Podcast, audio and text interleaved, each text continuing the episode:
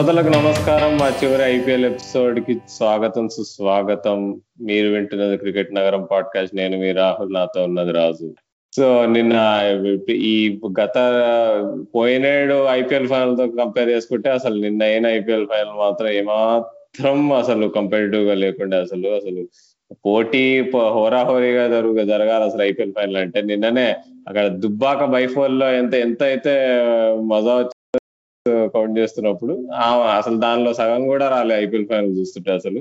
Raju what are your first reaction ముందుగా hearty congratulations to Mumbai Indians so Mumbai Indians fans ఎవరు ఉన్నా సరే వాళ్ళందరికీ కూడా ఖచ్చితంగా ఈ రోజు సెలబ్రేట్ చేసుకోవడానికి ఒక మంచి అకేషన్ ఎందుకంటే ఫిఫ్త్ టైటిల్ గెలిచారు ముంబై ఇండియన్స్ ఆల్రెడీ మనం eleventh అక్టోబర్ని first time Mumbai Delhi Capitals clash ఉన్నది. అప్పుడు మనం next week weekly review podcast చేసేటప్పుడే నేను చెప్పాను.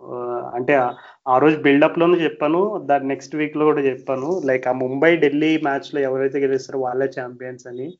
సో ఎక్స్పెక్ట్ చేసినట్టు జరిగింది. అండ్ నిజంగా చెప్పాలంటే అసలు ఈ ముంబై ఇండియన్స్ నిన్న నువ్వు అన్నట్టుగా మ్యాచ్ లైక్ ఆల్మోస్ట్ ఫస్ట్ హాఫ్లోనే చాలా వరకు ఇంకా ఆల్మోస్ట్ డిసైడ్ అయిపోయినా సరే బట్ స్టిల్ అది I mean Rohit Sharma captain captains నాకు ఆడడం ఒకటి నెక్స్ట్ వాళ్ళ టీంలో ప్లేయర్స్ అంటే వాళ్ళు బ్యాక్ చేస్తున్న ప్లేయర్స్ గత కొన్ని సంవత్సరాలుగా వాళ్ళు ఎంత కన్సిస్టెన్సీ చూపించారు అనే దానికి అసలు నిజంగా ఒక మంచి టెస్టిమనీలో చెప్పుకోవచ్చు ఒక మంచి సాక్ష్యంలో చెప్పుకోవచ్చు. So yeah I mean at least నేను లైక్ సన్ రైజర్స్కి సపోర్ట్ చేసిన నా సెకండ్ ఫేవరెట్ టీం వచ్చేసి Mumbai Indians so Mumbai Indians గెలిచినందుకు really happy Rahul అసలు నేనేమో మొదటి నుంచి తుఫాన్ ఎప్పుడు వస్తుందా సైక్లోన్ ఎప్పుడు వస్తుందా ఉప్పెన్ ఎప్పుడు వస్తుందా అని వెయిట్ చేస్తూనే ఉన్నా ముంబైని కొట్టడానికి. కానీ నిన్న అసలు ఏ ఆ ఫస్ట్ బాల్ తోనే ట్రెండ్ బోల్ట్ ఇంజురీ అన్నారు నిగులు అన్నారు అదన్నారు ఆడతాడు లేదో తెలియదు అన్నాడు. కానీ గమ్మున వచ్చి ఫస్ట్ బాల్ లేపబడేసాడు అసలు హల్క్ స్టైనిస్ని అసలు అక్కడనే ఇక అక్కడనే అయిపోయింది అబ్బా అది ఢిల్లీ పని అక్కడనే అయిపోయింది. పాపం అక్కడ వికెట్ పడినా పాపం అటు ఇటు పాపం రిషబ్ పంత్ ఈ ఈ సంవత్సరం ఎన్నడూ లేనట్టుగా ఆడాడు. పాపం ట్రై చేశాడు చాలా. అంటే నిన్న రిషబ్ పంత్ పెద్ద అనడానికి ఏం లేదు. అవుట్ అయ్యాడు పాపం ఫైవ్ అవర్స్ ముందు కానీ కొద్దిగా చూసుకోలే ఫీల్డ్ ఉన్నాడని.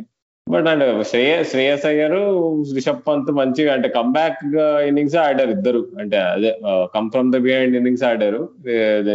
వికెట్స్ పడిన తర్వాత. కానీ అదే నేను చెప్పినట్టు ఫస్ట్ బాల్ ఎప్పుడైతే ఆ వికెట్ పడిందో అక్కడే ఇక అంతే. ఈ గాలి చేసినట్టు అయిపోయింది వాళ్ళకి. ఇంకో ఇంకో ఇంపార్టెంట్ మూమెంట్ అసలు ఏదైతే అంటే ఇక మ్యాచ్ ఇక అక్కడి నుంచి ఇక తిరుగులేదు ముంబైకి అనే అనుకున్న మూమెంట్ ఏంటంటే నీకు శిఖర్ ధవన్ని అవుట్ చేయడం అనమాట జయంత్ యాదవ్. అసలు నేను నేను పోయిన మ్యాచ్ పోయిన మ్యాచ్ అయిన తర్వాత నేను ఈ ఫైనల్ ప్రివ్యూలో ఒకటి చెప్తుండే ఏంటంటే వీళ్ళకి ఈ రాహుల్ చహర్ని కృణాల్ పాండ్యా అని ఈ ఢిల్లీ లెఫ్ట్ హ్యాండర్స్ ముఖ్యంగా రిషబ్ పంత్ సిమరన్ కుమార్ లాంటి వాళ్ళు టార్గెట్ చేస్తే ఢిల్లీకి గెలిచే ఛాన్సెస్ ఉంటాయని. ఆ స్ట్రాటజీని వాళ్ళు ముందే గ్రహించి వాళ్ళు రాహుల్ చారిని నిర్దాక్షిణీయంగా పక్కన జరిపి జయంత్ యాదవ్ ఆడించారు. తనే వచ్చి నీకు శిఖర్ ధవన్ అవుట్ చేశాడు అసలు అట్లా. ఫస్ట్ ఓవర్ తను వేసిన ఫస్ట్ ఓవర్లోనే సో అంటే హ్యాట్స్ ఆఫ్ అంటే స్ట్రాటజీ పరంగా కానీ వాళ్ళ క్లియర్ కట్గా వాళ్ళ వాళ్ళ వాళ్ళ దృష్టికోణం ఎట్లుంటుందంటే ఇక ముంబైది ఓకే సెంటిమెంట్ అనేది వాళ్ళు ఉంటుంది వాళ్ళు లాయల్టీ అని అది ఇది అని కొంచెం చెప్తారు. పొలాడ్ అంటే మాకు లాయల్టీ అది ఇది కానీ పూర్వం చూసుకుంటే పొలాడ్ కూడా వాళ్ళు ఫామ్ సరిగ్గా లేకపోతే డ్రాప్ చేసిన సందర్భాలు ఉన్నాయి. లసిత్ మలింగా కూడా ఒక సరిగ్గా లేదు ఫామ్ అని చెప్పి ఒక సంవత్సరం తీసుకొని కూడా తీసుకోలే ఆప్షన్లో. అలానే ఇప్పుడు మనం నిన్న చూసాము అదేంటి రాహుల్ చార్ కొద్దిగా నీకు ఫామ్ డౌన్ ఉన్నట్టు అనిపించింది. చూస్తే మ్యాచ్ పరంగా నీకు అంత ఎఫెక్ట్ ఉండడేమో అనిపించింది. అంతే పక్కగా జరిపేశారు ఆడిచ్చారు. గెలిచారు మ్యాచ్. అంటే సింపుల్గా అంటే అది అంటే ఇప్పుడు ఎవరు ముంబై గెలిచింది ఎందుకు అంటే జయంత్ యాదవ్ వల్ల ఎవరు చెప్పరు కానీ అది చాలా డిసైసివ్ మూమెంట్ ఫైనల్లో. అది దాటిన తర్వాత ఎంత రిషబ్ పంత్ చేసారు అన్నా కానీ అది పెద్ద లైట్ అదంతా. అవును రాహుల్ చాలా చక్కగా వివరించావు. యాక్చువల్లీ కొంతమందికి అంటే ఇది ఆశ్చర్యంగా అనిపించవచ్చు బట్ నిన్న ప్రజెంటేషన్స్లో రోహిత్ శర్మని అడిగినప్పుడు ఈ డిసిషన్ గురించి జయంత్ యాదవ్ని టీంలోకి తీసుకొచ్చిన డెసిషన్ గురించి అతను ఒక మాట చెప్పాడు. ఏంటంటే మాకు అంటే ఎంతైనా ఫైనల్ గేమ్ కదా. ఇప్పుడు రాహుల్ జాదవ్ తీసుకుంటే okay is good leg spinner and all అదంతా ఉంది. కానీ బ్యాటింగ్ పరంగా చూసుకుంటే డెఫినెట్లీ రాహుల్ చహర్ కొద్దిగా అంటే ముంబైకి ఆల్రెడీ మంచి డెప్త్ ఉంది బ్యాటింగ్లో. కానీ యు నెవర్ నో ఫైనల్ గేమ్స్లో ఎప్పుడు కూడా ప్రెజర్ సిచ్యువేషన్స్ ఉంటాయి దానికై మూమెంట్స్ ఉంటాయి. సో ఎప్పుడు కూడా బ్యాటింగ్ డిపార్ట్మెంట్లో కానీ బౌలింగ్ డిపార్ట్మెంట్లో కానీ ఒక ఎక్స్ట్రా క్వశ్చన్ ఉండడం ఎప్పుడు కూడా ఒక కంఫర్ట్ ఒక లగ్జరీ ఒక కెప్టెన్కి. సో నిన్న జయంత్ యాదవ్ని జస్ట్ ప్యూర్లీ ఆఫ్ స్పిన్నర్గా తీసుకురావడమే కాకుండా అతను బ్యాటింగ్ డిపార్ట్మెంట్లో కూడా ఒకవేళ అతను కాంట్రిబ్యూట్ చేసే రోల్ ఉంటుందేమో అంటే అవకాశం వస్తుందేమో అని ఒక దృష్టితో తీసుకొచ్చారు. సో ఈ ఈ యొక్క చిన్న టాక్టిక్కే ముంబై ఇండియన్స్ వాళ్ళు ఎంత స్మార్ట్గా వాళ్ళు ఆడతారు వాళ్ళ గేమ్ ప్లాన్ ఎలా ఉంటుంది వీటన్నిటికీ అదే నిదర్శనం. ఇప్పుడు మనం లాస్ట్ ఎలిమినేటర్ అది అయిన తర్వాత Sunrisers Delhi capital second ఆ మ్యాచ్లో మనం ఆల్రెడీ డిస్కస్ చేసుకున్నాం. అంటే రికీ పాయింటింగ్ ఎప్పుడు కూడా ఇట్లా స్ట్రాటజీస్ అయ్యి బాగా వేస్తాడు. ఎప్పుడు కూడా అపోజిషన్ కౌంటర్ కౌంటర్ చేయడానికి కొత్త కొత్త స్ట్రాటజీస్ తీసుకొస్తాడు. అది ఇదని అనుకున్నాం. కానీ నిన్న మరి కామెడీ ఏంటో తెలియదు కానీ ఢిల్లీ వాళ్ళు లైక్ అన్చేంజ్ టీంతో వచ్చారు. అండ్ కంప్లీట్ ఎందుకంటే ఇప్పుడు ఖచ్చితంగా ముంబై ఇండియన్స్ వాళ్ళు ఆ ముందు ఢిల్లీ వాళ్ళు ముందు మ్యాచ్ చూసుంటారు. అంటే Sunrisers Delhi Capitals match ఎలా జరిగిందో కంప్లీట్ అబ్జర్వ్ చేసి ఉంటారు సో ఆ మ్యాచ్ అబ్జర్వ్ చేసినప్పుడు వాళ్ళు డెఫినెట్లీ వాళ్ళు పాయింట్స్ నోట్ చేసుకుంటారు. అంటే వీళ్ళ గేమ్ ప్లాన్ ఎలా ఉంది వీళ్ళ గేమ్ ప్లాన్ ఎలా ఉండబోతుంది అనే ఒక రకమైనటువంటి స్ట్రాటజీ వాళ్ళు వేసుకుంటారు. సో చూసుకుంటే లాస్ట్ మ్యాచ్ ఎలా వచ్చారో ఎగ్జాక్ట్ ఇంకా అసలు అంటే సేమ్ టీంతో వచ్చారు same combinations same Stoinis opening. అంటే స్టాయినిస్ ఓపెనింగ్ చేయాలా చేయకూడదా ఈ డిబేట్ పక్కన పెడితే ఒక రకంగా చెప్పాలంటే ముంబై ఇండియన్స్ వాళ్ళు ఏం ఎక్స్పెక్ట్ చేశారు? ఎగ్జాక్ట్గా ఢిల్లీ క్యాపిటల్స్ దగ్గర నుంచి అదే వచ్చింది. అంటే ఏం డిఫరెన్స్ లేదు. ఇప్పుడు చూసుకుంటే ఒక కొత్త కుర్రాడు అంటే ప్రవీణ్ దుబే లాంటి కుర్రాడు ఆడించారు. ఓకే ఆ అబ్బాయి స్కిల్ అండ్ టాలెంట్ గురించి మనం వేరేగా మాట్లాడుకునే దానికంటే ముంబై వాళ్ళు ఎక్స్పెక్ట్ చేయింది ఢిల్లీ వాళ్ళు ఏమన్నా చేశారా అని ఒకసారి క్వశ్చన్ చేసుకుంటే నాకైతే జీరో ఏమీ కనబడట్లేదు అక్కడ. అంటే నువ్వు ఫైనల్లోకి వచ్చి ముంబై లాంటి గట్టి టీంని ఫేస్ చేసినప్పుడు అందులోకి రిక్కీ పాయింటింగ్ లాంటి ఎక్కువ స్ట్రాటజికల్ మైండ్ ఉన్నటువంటి కోచ్ ఆపో ఆపోజిషన్లో ఉన్నప్పుడు లైక్ యునో డెఫినెట్లీ వాళ్ళు ముంబై వాళ్ళు అయితే బాగా ప్లాన్ చేసుకుని వచ్చినట్టు కనబడుతుంది. అండ్ ఢిల్లీ వాళ్ళు అయితే ఎక్కడ కూడా ముంబై వాళ్ళకి సర్ప్రైజ్ అయితే ఇవ్వలేదు ఏ విషయంలో. టీమ్ సెలెక్షన్స్లో కానీ లేదు బ్యాటింగ్ ఆర్డర్లో కానీ ఎక్కడ సర్ప్రైజ్ ఇవ్వలేదు. ఆల్మోస్ట్ అంటే సర్ప్రైజ్ ఇవ్వడానికి వాళ్ళకి అవకాశం కూడా రాలేదు. ఎందుకంటే ముంబై వాళ్ళు ఫస్ట్ నుంచి they were right on the money. So ఖచ్చితంగా అది ఒక విషయం ఒక విధంగా చెప్పాలంటే ఢిల్లీ క్యాపిటల్స్ కొంచెం డిసప్పాయింట్ చేశారు. ఎందుకంటే అట్లీస్ట్ రిక్కీ పాంటింగ్ లాంటి కోచ్ ఉన్నప్పుడు లీస్ట్ ఎక్స్పెక్ట్ చేసేది వాళ్ళు ఏమన్నా కొంచెం టాక్టికల్ ఎక్స్పెక్ట్ చేయండి ఏదైనా చేస్తారా? అంటే ఇప్పుడు స్టాయినిస్ ఒక మ్యాచ్ ఆడాడు కాబట్టి కొంచెం ఓకే ఇంకా వాళ్ళకి ఓపెనింగ్ స్టార్ట్లో మరి పృథ్వీషా ఫామ్లో లేకపోవడం వల్ల ఇంకా స్టోనీస్ని ఆడించాల్సి వచ్చింది. బట్ మేబీ ఇప్పుడు ఇన్ హైండ్ సైడ్ ఆలోచించుకుంటే చాలా ఇఫ్స్ అండ్ బట్స్ ఉంటాయి. మేబీ అజింక్య రహానే లాంటి సాలిడ్ ప్లేయర్ని పుష్ చేసి కొంచెం స్టాయినిస్కి ఆ మిడిల్ ఆర్డర్లో ఆ కీలు కీ రోల్ అంటే కన్సిడరింగ్ అది ఫైనల్ కాబట్టి అందులోకి టీం ఎలా స్టార్ట్ అయినా టీం ఎలా ఎండ్ అవుతుంది టీం అంటే టీం ఇన్నింగ్స్ ఎలా ఎండ్ అవుతుంది. ఎందుకంటే చాలా మంది మొమెంటం గురించి చెప్తారు. ఇప్పుడు బౌలింగ్లో కానీ బ్యాటింగ్లో కానీ నువ్వు లాస్ట్ ఫోర్ ఫైవ్ అవర్స్లో కనుక ఫస్ట్ సిక్స్టీన్ అవర్స్ ఎలా నడిచినా ఆ లాస్ట్ ఫోర్ ఫైవ్ అవర్స్లో కనుక మొమెంటం తీసుకుంటే ఆ మొమెంటం ని నెక్స్ట్ నువ్వు బౌలింగ్ చేసినా బ్యాటింగ్ చేసినా దాన్ని క్యారీ చేయడానికి ఉంటుంది. సో నాకు తెలిసి మేబీ అంటే నిన్న కన్సిడరింగ్ అది ఫైనల్ అండ్ ఢిల్లీ వాళ్ళకి మిడిల్ ఆర్డర్లో షిమ్రాన్ హెట్మైర్ ఏమీ లైక్ స్టాయినిస్ లాగా ఫినిషర్ కాదు. వన్ డౌన్ టూ డౌన్ ఇలాంటి రోల్స్ ఆడతాడు వెస్టిండీస్కి సిపిఎల్లో కూడా. సో అతను పెద్దగా ఫినిషర్ రోల్ అయితే ఎప్పుడు ఆడలేదు. అంటే లాస్ట్ మ్యాచ్ సన్ రైజర్స్లో ఆల్రెడీ అతనికి సెట్ ప్లాట్ఫామ్ ఉంది కాబట్టి వచ్చి అతను ఎక్స్ప్రెస్ చేయగలిగాడు. కానీ నిన్న మ్యాచ్లో మేబీ స్టాయినిస్ ఒకటి కొంచెం మేబీ మిడిల్ రోడ్లో పుష్ చేసి ఉంటే బాగుంటుందేమో అనిపిస్తుంది. బట్ స్టిల్ అది కాకుండా నాకు బిగ్గెస్ట్ డిసప్పాయింట్మెంట్ వచ్చేసి ఢిల్లీ క్యాపిటల్స్కి కీ బౌలర్స్ ఎవరు? వాళ్ళ పేసర్స్లో అంటే ఒకటి రబాడా రెండు నోకియా అంటే ఆన్ ఫామ్ తీసుకున్నా ఆన్ ఇంటర్నేషనల్ ఎక్స్పీరియన్స్ తీసుకున్నా వాళ్ళిద్దరే మెయిన్ బౌలర్స్ ఇప్పుడు నోకియా ఫస్ట్ ఓవర్ వేసినప్పుడు రోహిత్ శర్మ దగ్గర దగ్గర ఆ ఓవర్లో పన్నెండు రన్లు ఎన్నో వచ్చినాయి పవర్ ప్లేలు సో ఒక సిక్స్ కూడా కొట్టాడు మిడ్ వికెట్ పైన. కాకపోతే ఆ ఓవర్లో నీకు ఏమనిపించింది అంటే రోహిత్ శర్మ ఖచ్చితంగా పుల్ షాట్ ఎంత బాగా ఆడతాడు అందరికీ తెలిసిన విషయమే. అండ్ అతను పేస్ కూడా బాగా ఎంజాయ్ చేస్తాడు. He like space on the ball so నోకియాతో ఆ మ్యాచ్అప్ ఉన్నప్పుడు ఒక్క ఓవర్లో పన్నెండు రన్లు కొట్టినప్పుడు అంటే ఓకే ఆ టార్గెట్ అది డిఫెండబుల్ టార్గెటా లేదా ఈ డిస్కషన్ మనం కొంచెం పక్కన పెడితే ఢిల్లీ వాళ్ళు అంటే వాళ్ళ మెయిన్ బౌలర్ అయిన నోకియాని సిక్స్టీన్త్ ఓవర్ వరకు మళ్ళీ అటాక్లోకి తీసుకురావలేదు. సో నాకు ఎందుకు అది చాలా డిసప్పాయింటింగ్ అనిపించింది. ఎందుకంటే శ్రేయస్ అయ్యర్ ఓకే అతను పెద్దగా ఎక్స్పీరియన్స్ ఉన్న కెప్టెన్ కాదు. రికీ పాయింటింగ్ కొంచెం బాగానే గ్రూమ్ చేస్తున్నాడు. బట్ స్టిల్ వాళ్ళ వన్ ఆఫ్ ది కీ బౌలర్స్ని సెవెంటీన్త్ ఓవర్ వరకు తీసుకురాలేదంటే అందులోకి రోహిత్ శర్మ ఇంకా ఆడుతున్నాడు పోనీ. ఓకే మెయిన్ బ్యాట్స్మెన్ అవుట్ అయిపోయారు. మనం ఇంకా రబాడ నోకియాని లాస్ట్లో సేవ్ చేద్దాము లాస్ట్ ఫోర్ ఫైవ్ అవర్స్ వేపిద్దాం అనుకోవడానికి లేదు అక్కడ.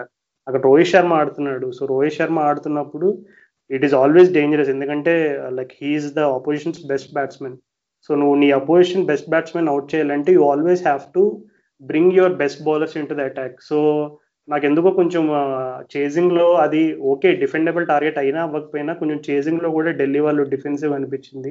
వాళ్ళ బాడీ లాంగ్వేజ్ కూడా సరిగ్గా లేదు.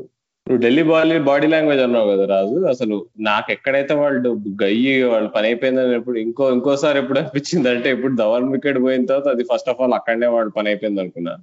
కానీ తర్వాత ఏదో పాపం అటు ఇటు చేసి నూట యాభై కొట్టారు. కానీ ఎప్పుడైతే ఫస్ట్ ఓవర్లో సిక్స్ కొట్టాడు అశ్విన్ అట్లా అది అది అయిపోయిన తర్వాత మళ్ళీ సెకండ్ ఓవర్ నీకు డికాక్ ఎట్లయితే రవ్వడానికి కొట్టాడు బాబా అంటే అది ఎట్లా అంటే అది ఎక్కడ ఎక్కడ బాల్ వస్తుందో తనకు తెలుసు అన్నట్టే ఉండే. ఎందుకంటే రవ్వాడా ఏ లెంత్ వేస్తాడో బాగా తెలిసి ఉంటుంది డికాక్. డికాక్ తన కెప్టెన్ సౌత్ ఆఫ్రికాలో సో నిర్దాక్షిణ్యంగా కొట్టాడు అసలు రబాడాని ఆ పద్దెనిమిది రన్లు వచ్చే ఓవర్లో ఇంకా అక్కడి నుంచి ఇక వాళ్ళ షోల్డర్స్ కానీ ఏదైనా కానీ అన్ని ఇక కిందికి ఇక పడిపోయారు వాళ్ళు ఇక. ఇంకా అబ్బా ఇక మ్యాచ్ ఎప్పుడైపోతుందా అన్నట్టే బౌలింగ్ వేస్తుండే. పాప ప్రవీణ్ దూబే లెగ్ స్పిన్నర్ పోనీ ఏమన్నా చేయగలుగుతాడా అని చూస్తే రోహిత్ శర్మ తను అసలు సరి సెటిలే కాని కూడా. ఫటాఫట్ రెండు సిక్స్లు వేసాడు అంతే అయిపోయింది అక్కడ అక్కడి నుంచి తన కాన్ఫిడెన్స్ అయిపోయింది.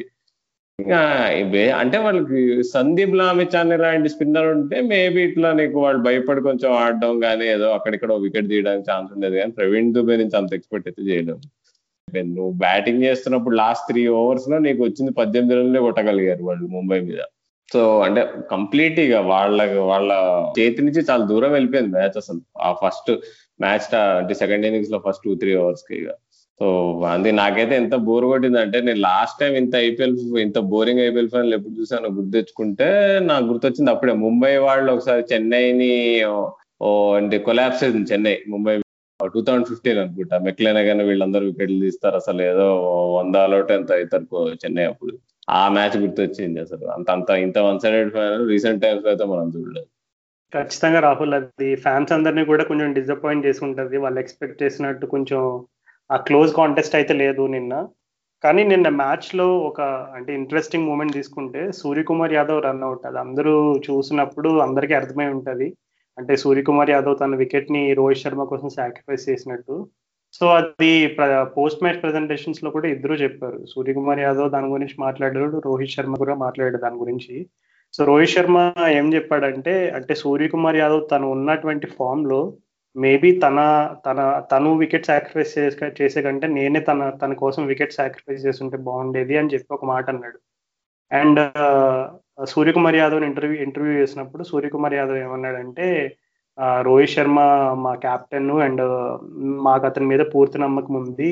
అతను మంచి ఫామ్లో కూడా అంటే నిన్న మంచి బాల్ని మంచిగా స్ట్రైక్ చేస్తున్నాడు. సో అతని దగ్గర మూమెంట్ ఉంది కదా అని నేను లైక్ అసలు పెద్దగా ఆలోచించలేదు. అంటే ఆ రీప్లే చూసినప్పుడు కూడా నీకు అర్థమైపోతుంది. అంటే సాధారణంగా అట్లాంటి మిక్సప్ అయినప్పుడు రన్అట్స్లో ఎప్పుడు కూడా ఒక పార్ట్నర్ ఎవరైతే ఎవరో ఒకళ్ళు కొంచెం బాగా ఫ్రస్ట్రేట్ అయిపోయి ఓకే అంటే లైక్ యునో ఆ ఫ్రస్ట్రేషన్ అంతా ఎక్స్ప్రెస్ చేసే ఆ మూమెంట్లో చాలా వింత వింత పనులు జరుగుతాయి. కానీ నిన్న అసలు ఏం జరగలేదు. సింపుల్గా ఏదో బాల్ వేసాడు వికెట్ పడింది సూర్యకుమార్ యాదవ్ నిదానంగా నడిచి వెళ్ళిపోతున్నట్టు కనబడింది. అంటే ఇట్ షోస్ ముంబై ఇండియన్స్ వాళ్ళ టీమ్ బాండింగ్ ఎంత బాగుంటుంది వాళ్ళ డ్రెస్సింగ్ రూమ్ ఎన్వైర్మెంట్ ఎంత బాగుంటుంది అనే దానికి ఒక చిన్న ఎగ్జాంపుల్ అదే. ఎందుకంటే అసలు అట్లాంటి మూమెంట్స్లో చాలా టీమ్స్ పానిక్ అయిపోతాయి. అంటే అప్పటికే రన్ చేసి వాళ్ళకి కంట్రోల్లో ఉన్నా సరే బట్ స్టిల్ అట్లాంటి మూమెంట్స్ను కొన్నిసార్లు నీకు తెలియని పానిక్ని క్రియేట్ చేస్తాయి. కానీ ఆ మూమెంట్ నాకు ఎందుకో చాలా ఇంప్రెసివ్ అనిపించింది. అంటే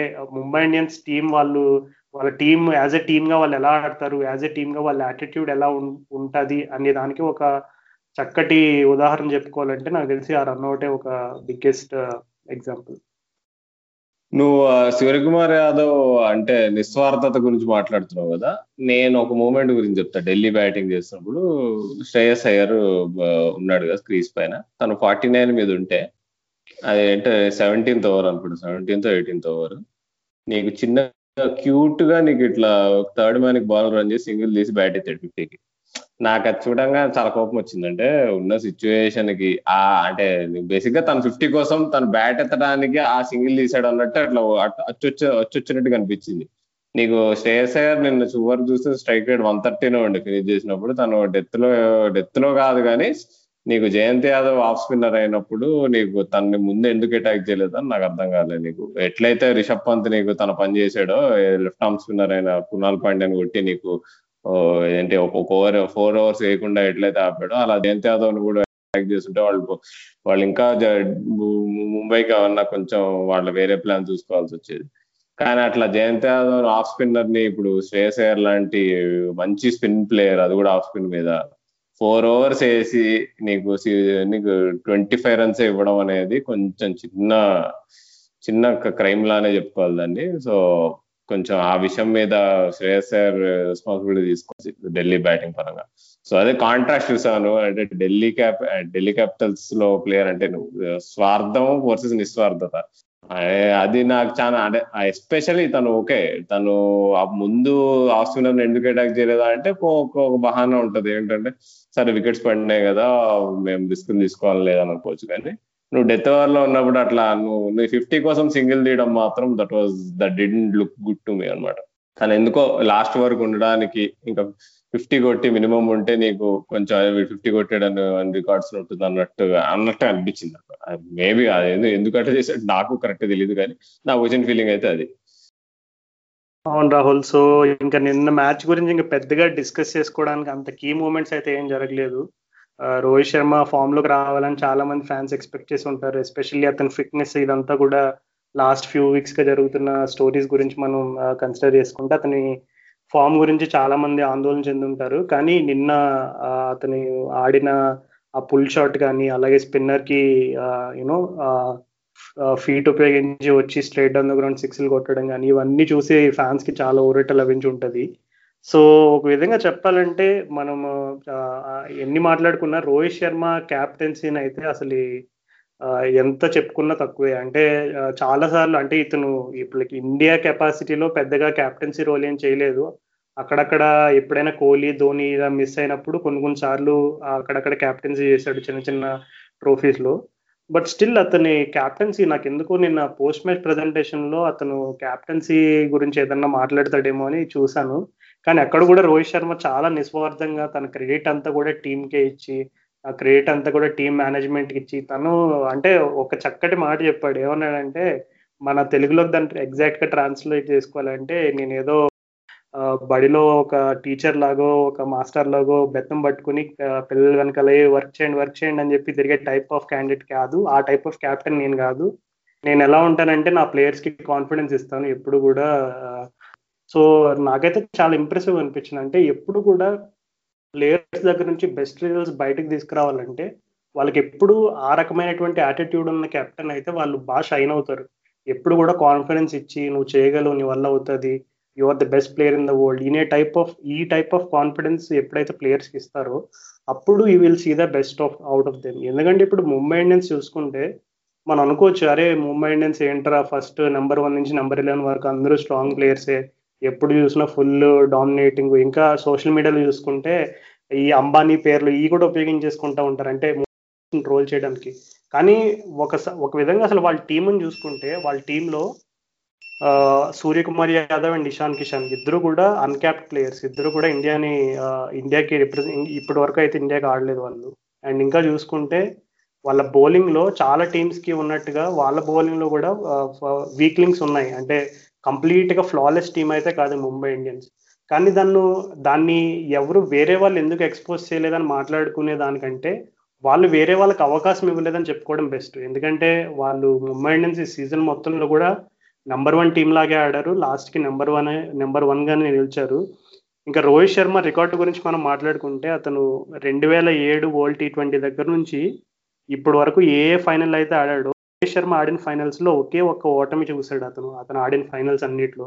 అది ఎప్పుడంటే రెండు వేల పద్నాలుగు వరల్డ్ టీ ట్వంటీలో ఇంకా అతను అతను మ్యాచ్ ఫైనల్ ఆడి గెలిచిన టీ ట్వంటీ టోర్నమెంట్లో టీ ట్వంటీ గేమ్స్ అన్ని తీసుకుంటే రెండు వేల ఏడు వరల్డ్ కప్ రెండు వేల తొమ్మిది ఐపీఎల్ డెక్కన్ చార్జర్స్ రెండు వేల పదమూడు ఐపీఎల్ రెండు వేల పదమూడు ఛాంపియన్స్ లీగ్ రెండు వేల పదిహేను ఐపీఎల్ రెండు వేల పదహారు ఏషియా కప్ రెండు వేల పదిహేడు ఐపీఎల్ రెండు వేల పద్దెనిమిది నిధాస్ ట్రోఫీ రెండు వేల పంతొమ్మిది ఐపీఎల్ మళ్ళీ రెండు వేల ఇరవై ఐపీఎల్ సో ఇన్ని ట్రోఫీలు గెలిచాడంటే రోహిత్ శర్మ దగ్గర ఖచ్చితంగా యాజ్ అ ప్లేయర్గా కంటే క్యాప్టెన్సీ దాకా క్యాప్టెన్సీగా కూడా చాలా కంటెంట్ ఉంది నేను బీసీసీఐ వాళ్ళు కొంచెం రోహిత్ శర్మ క్యాప్టెన్సీ స్కిల్స్ని గుర్తించి అతనికి లిమిటెడ్ అవర్స్లో క్యాప్టెన్సీ ఇస్తే బాగుంటుందని నా ఒపీనియన్ ఏమనుకుంటున్నావు రాహుల్? రోహిత్ శర్మ క్యాప్టెన్సీ గురించి?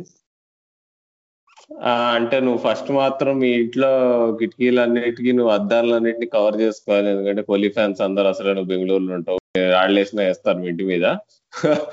కానీ దానిలో మాత్రం డౌట్ ఏం లేదు. నీకు రోహిత్ శర్మ బెటర్ క్యాప్టెన్ ఇప్పుడు ఇండియాలో ఎస్పెషల్లీ టీ ట్వంటీస్లో అనేది అది డౌటే లేదు ఎవరికి. సో కానీ అది జరుగుతుందా అనేది నాకు తెలిసి కాని పని నాకు తెలిసి ఏదో కోహ్లీకి ఇంజురీ అయ్యి రోహిత్ శర్మ క్యాప్టెన్సీ తీసుకోవడం అవడమే తప్ప తనకు తాను కోహ్లీ మాత్రం వదలడు. బీసీసీఐ కూడా అంత పెద్ద స్టెప్ మాత్రం తీసుకోదు. సో మనం చూద్దాం. అదే ఆ డెవలప్మెంట్ ఎంత ఎట్లా ఎటువైపు వెళ్తుందో మనం చూద్దాంలే కానీ అసలు ఇప్పుడు నువ్వు అన్నావు ఇందాక ముంబై వాళ్ళు అసలు ఎందుకు ఇంత సక్సెస్ఫుల్ ఉన్నారు అని. అంటే వాళ్ళ యాక్చువల్ వాళ్ళు ఇప్పుడు స్ట్రెంత్ చూసుకుంటే నాకు ఇప్పుడు ఇప్పుడు అందరి టీమ్స్ ఆక్షన్ ప్రైస్ లిస్ట్ అదంతా చూసుకొని మనం ఏ ప్లేయర్ ఎంత ఎంత డబ్బులకి అమ్ముడు పోయడం చూసుకుంటే ముంబై ఇండియన్స్ లిస్ట్లో జస్ప్రీత్ బుమ్రా అనే ఒక ప్లేయర్ ఏడు కోట్లకు రిటైన్ చేయబడ్డాడు టూ థౌజండ్ ఎయిటీన్లో.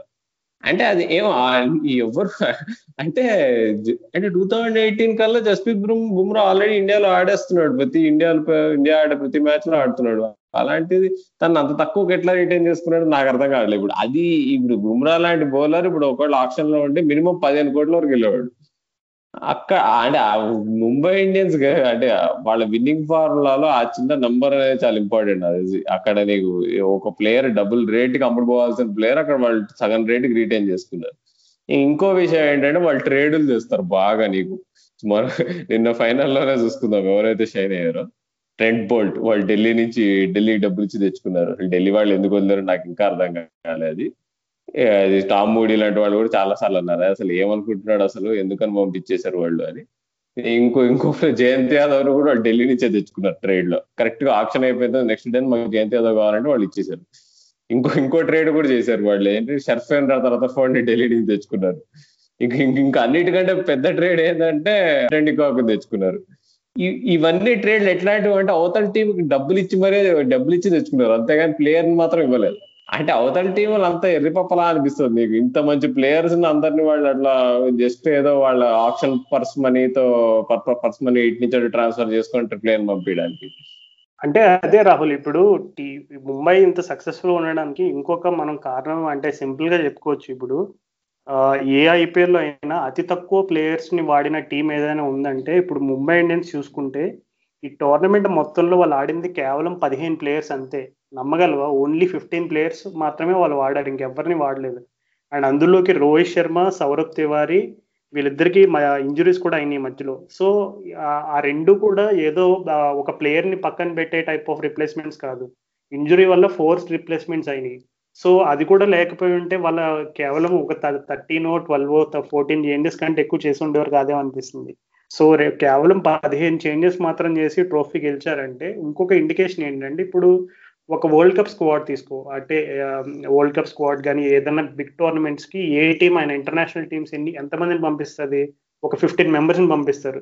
సో ఎగ్జాక్ట్గా ఇప్పుడు ముంబై ఇండియన్స్ చూసుకుంటే ఓన్లీ ఫిఫ్టీన్ మెంబర్స్ ఆడారు. అంటే అది దేని ఇప్పుడు వరల్డ్ కప్కి ఇండియా ఫిఫ్టీన్ మెంబర్స్ పంపిస్తున్నారంటే ఆటోమేటిక్గా ఫిఫ్టీన్ మెంబర్స్ అందరూ కూడా they are good enough to represent India అని మనం నమ్ముతాం బలంగా. అండ్ ఇంకొకటి ఏంటంటే ఎప్పుడైతే ఫిఫ్టీన్ మెంబర్స్ ఉన్నారో నీకు చాలా ఈజీగా ఏ మ్యాచ్లో ఎవరు ఆడబోతున్నారు.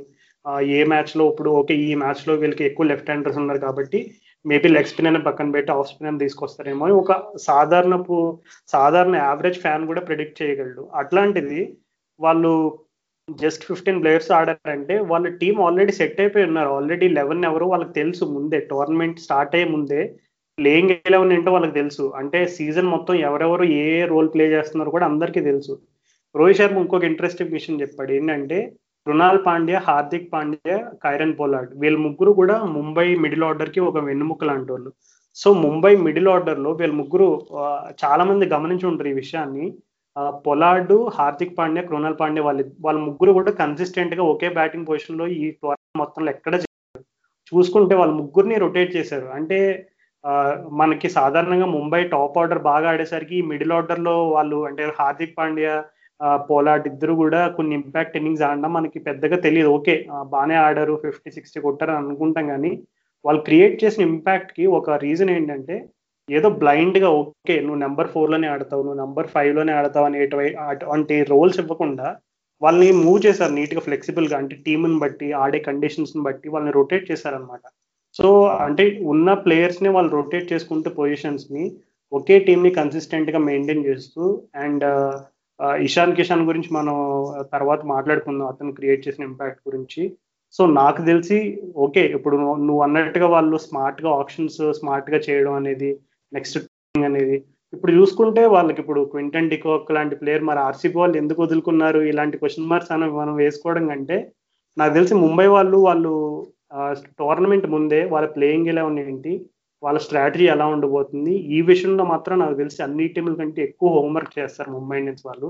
నాకు తెలిసి అదే one of the biggest reason why they have been and why they still continue to be one of the most successful teams in IPL yeah no doubt Raju. అసలు వాళ్ళ స్ట్రాటజీ పరంగా కానీ అసలు మాది వాళ్ళు వాళ్ళు వేసే ప్రణాళికలు కానీ వాళ్ళు వేసే గాలాలు కానీ మామూలుగా ఉండవు. అదే ఇప్పుడు ఎంత ఎంత స్ట్రాంగ్ అయిపోయారంటే వాళ్ళ వాళ్ళ ఇది వల్ల వాళ్ళు ఇప్పుడు వేరే టీమ్స్కి వాళ్ళకి పెద్ద గ్యాప్ వచ్చేసింది. ఐపీఎల్ పాయింట్స్ టేబుల్లో చూసుకున్నా గానీ వాళ్ళు ఆ మ్యాచెస్ ఆడిన తీరు చూసినా గానీ పైన ముంబై ఇండియన్స్ ఒకటి ఉంది. కింద టీంలన్నీ ఒక స్టాండర్డ్లో ఉన్నాయి. అంటే ముంబై ఇండియన్స్ ముందుకు వెళ్ళిపోయింది. అంటే నా ఇది ఈ ఇంబ్యాలెన్స్ని కరెక్ట్ చేయాలంటే నాకు తెలిసి నెక్స్ట్ మెగా ఆప్షన్ జరగాల్సిందే. ఆ నెక్స్ట్ మెగా ఆప్షన్లో కొంచెం ప్లేయర్స్ అటు ఇటు అవ్వాలి. లేదా నీకు బుమ్రా లాంటి ప్లేయర్లకు నువ్వు అంత తక్కువ ఏడు కోట్లు ఇచ్చి బాబు ఆడే మాకు ముంబైకి అన్నట్టు అన్న సిచ్యువేషన్ కాకుండా ఇంకా ఎక్కువ ఖర్చు పెట్టాల్సి వస్తుంది. సో దీన్ని సస్టైన్ చేయడం నాకు తెలిసి కష్టం అవ్వచ్చేమో. మేబీ అది కూడా వాళ్ళు మేనేజ్ చేయగలిగితే ఇక ముంబై ఇండియన్స్కి తిరుగులేదని చెప్పుకోవచ్చు కానీ యా అంటే ఇప్పుడు నిన్న రీసెంట్గా వస్తున్న న్యూస్ ప్రకారం కూడా చూస్తుంటే జనవరిలో మెగా ఆక్షన్ అయ్యేటట్టుంది. సో హోప్ఫుల్లీ ఆ మెగా ఆప్షన్లో ఈ ఇంబ్యాలెన్స్ ఏదైతే ఉందో నీకు వేరే టీమ్స్కి ఇంకా ముంబై ఇండియన్స్కి అది కొంచెం తగ్గుతుంది. వేరే టీమ్స్ కూడా తెలివి పెరుగుతుందని నువ్వు ప్రార్థిద్దాం ఎందుకంటే అసలు అట్లా అండ్ నువ్వు అవతల టీం ఈజీగా నిన్ను నీ మీద అడ్వాంటేజ్ తీసుకొని నీకంటే బెటర్ అయిపోతుందని క్లియర్గా కనిపిస్తున్నాయి అక్కడ. సో అంటే కొంచెం తెలివి మేరి వేరే టీమ్స్ కూడా బాగా బాగా ప్రవర్తిస్తాయని ఆశిద్దాం. సో చాలు ఇంకా ఇక ముంబై గురించి పాడుకున్న పాటలు చాలు మాట్లాడుకున్న మాటలు చాలు. అసలు అయితే ఇప్పుడు అసలు మొత్తానికి అసలు ఐపీఎల్ ఇప్పుడు అవుతుందా లేదా అనుకున్నాము. ఇది ఈవెన్ ఇయర్లో ఆడుగా బిహేవ్ చేసిన సంవత్సరం ఇది. సో అందుకనే ముంబై గెలిచిందని చెప్పుకోవచ్చు. కానీ అసలు నీకు ఎలా అనిపించింది రాదు అసలు ఐపీఎల్ ఇప్పుడు దుబాయ్లో ఇది నీకు మన స్టేడియంస్ కాదు మనం ఫస్ట్ చాలా అనుకున్నాము. యుఏలో పిక్చర్స్ స్లోగా ఉంటాయి స్పిన్ అవుతాయి అదేంటి స్పిన్నర్స్ తోపని అది ఇది అనుకున్నాం. కానీ నీకు బెస్ట్ బౌలర్స్ చూసుకుంటే అంత పేసర్స్ ఉన్నారు. అంత తలకిందులైంది అసలు. మేము మొన్న ఏదో ఒక మన పాత ప్రివ్యూ ఎపిసోడ్ వింటే దానిలో. ఈ ప్రతిసారి ప్రతి దానికి మనం ప్రతి ఇద్దరం కలిసి ఈసారి ఐపీఎల్ యుఏలో కాబట్టి స్పిన్ అవుతుంది కాబట్టి ఇవన్నీ వింటే ఆహా నిబ్బాతనం గుర్తొచ్చింది నాకు. నిజమే రాహుల్ మనమే కాదు నాకు తెలిసి చాలా మంది ఈ రకంగా ప్రెడిక్షన్ చేసిన వాళ్ళు చాలా మంది కంగుతూనే ఉంటారు. ఎందుకంటే ఈ ఐపీఎల్ ఖచ్చితంగా ఇప్పుడు కన్సిడరింగ్ ఇది శాండ్ బేస్డ్ అవుట్ ఫీల్డ్స్ ఒకటి నెక్స్ట్ యుఏ uh, లాంటి కండిషన్స్ కాబట్టి సాధారణంగా అక్కడ ఉన్న టెంపరేచర్ బట్టి హ్యూమిడ్ కండిషన్స్ అండ్ హిస్టారికల్గా అక్కడ పిచ్చులు చూసుకున్నా అక్కడ యావరేజ్ టోటల్స్ ఎప్పుడు కూడా వన్ ఫిఫ్టీ వన్ సిక్స్టీ ఇలాగే ఉంటూ వచ్చినాయి. అంటే excluding Sharjah Sharjah is a different thing altogether ఎందుకంటే అక్కడ గ్రౌండ్ డైమెన్షన్స్ ఇవన్నీ కూడా కొంచెం కీ రోల్ ప్లే చేస్తాయి. సో ఈ uh, సాధారణంగా అందరూ ఎక్స్పెక్ట్ చేశారు ఓకే స్లో బౌలర్స్ కానీ స్పిన్నర్స్ కానీ కీ రోల్ ప్లే చేస్తారని. కానీ మేబీ నాకు తెలిసి స్టాండర్డ్ ఆఫ్ పేస్ బౌలింగ్ బాగా ఇంప్రూవ్ అయిందేమో ఓవరాల్గా అంటే జస్ట్ ఐపీఎల్ అనే కాదు ఇంటర్నేషనల్ వైడ్గా కూడా స్టాండర్డ్ ఆఫ్ ఫాస్ట్ బౌలింగ్ అనేది ఇంప్రూవ్ అయిందని చెప్పుకోవచ్చు. దానికి నాకు తెలిసి one of the biggest example ఈ ఆండ్రిక్ నోకియా అంటే క్రిస్ వోక్స్కి రిప్లేస్మెంట్ ప్లేయర్ లాగా వచ్చాడు. కానీ అతను వేసిన కొన్ని డెలివరీస్ అసలు నిజంగా చూస్తే ఎవరైనా ఒకవేళ నిద్రపోతూ ఉంటే గనక ఆ నిద్రలోంచి బయటకు వచ్చి మరలా ఒక పన్నెండు గంటలు నిద్రపోలేదు అనమాట అంటే అంత భయంకరమైన బ్రూటల్ పేస్ బౌలింగ్ అనమాట అది. సో నీకు అంత పేస్తో అంత క్వాలిటీ బౌలింగ్ వేసినప్పుడు ఇంకా నీ పిచ్ అనేది అవుట్ ఆఫ్ ది ఈక్వేషన్ వెళ్ళిపోయేది ఇంకా. ఎలాంటి పిచ్ మీద ఆడుతున్నావు ఎలాంటి కండిషన్స్లో ఆడుతున్నావు అనేది అస్సలు ఇంకా సంబంధం ఉండదు. ఎందుకంటే that is the quality of fast bowling. So నాకు తెలిసి క్వాలిటీ ఆఫ్ ఫాస్ట్ బౌలింగ్ అయితే ఓవరాల్గా ఇంప్రూవ్ అవుతుంది అనే దానికి ఒక సిగ్నల్గా చెప్పుకోవచ్చు. అండ్ ఇంకొకటి ఏంటంటే ఇప్పుడు మిస్టరీ స్పిన్నర్స్ని తీసుకుందాం. అశ్విన్ నెక్స్ట్ వరుణ్ చక్రవర్తి అంటే అశ్విన్ మిస్టరీ స్పిన్నర్ కాదు బట్ స్టిల్ మనకు తెలుసు అతని దగ్గర ఎన్ని వేరియేషన్స్ ఉంటాయో. నెక్స్ట్ వరుణ్ చక్రవర్తి అండ్ ఇంకా చూసుకుంటే రషీద్ ఖాన్ కూడా మనం ఆ లిస్ట్లో యాడ్ చేయొచ్చు. సో చూసుకుంటే స్పిన్నర్స్కి ఏమి బ్యాడ్ టోర్నమెంట్ కాదు ఇది ఇప్పుడు. అశ్విన్ రషీద్ ఖాన్ వరుణ్ చక్రవర్తి లాంటి స్పిన్నర్స్ ఏదో టార్గెట్ చేసి కొట్టేశారు. అసలు స్పిన్నర్స్ రోల్ ప్లే చేయలేదు అని అనడానికి కూడా లేదు. కానీ ఓవరాల్గా చూసుకుంటే నా నాకు తెలిసి క్రౌడ్ లేకపోయినా సరే this has been the most competitive IPL అని చెప్పుకోవచ్చు. ఎందుకంటే లాస్ట్ మ్యాచ్ వరకు మనకి ప్లే ఆఫ్ స్పాట్లో నలుగురిలో ఒక ఇద్దరు తెలియదు అంటే అసలు నిజంగా ఇది నాకు గుర్తు రావట్లేదు. లాస్ట్ ఇంత కాంపిటేటివ్గా ఐపీఎల్ అంటే గ్రూప్ స్టేజెస్ ఇంత కాంపిటేటివ్ ఎప్పుడు జరిగినాయని నాకైతే గుర్తు రావట్లేదు.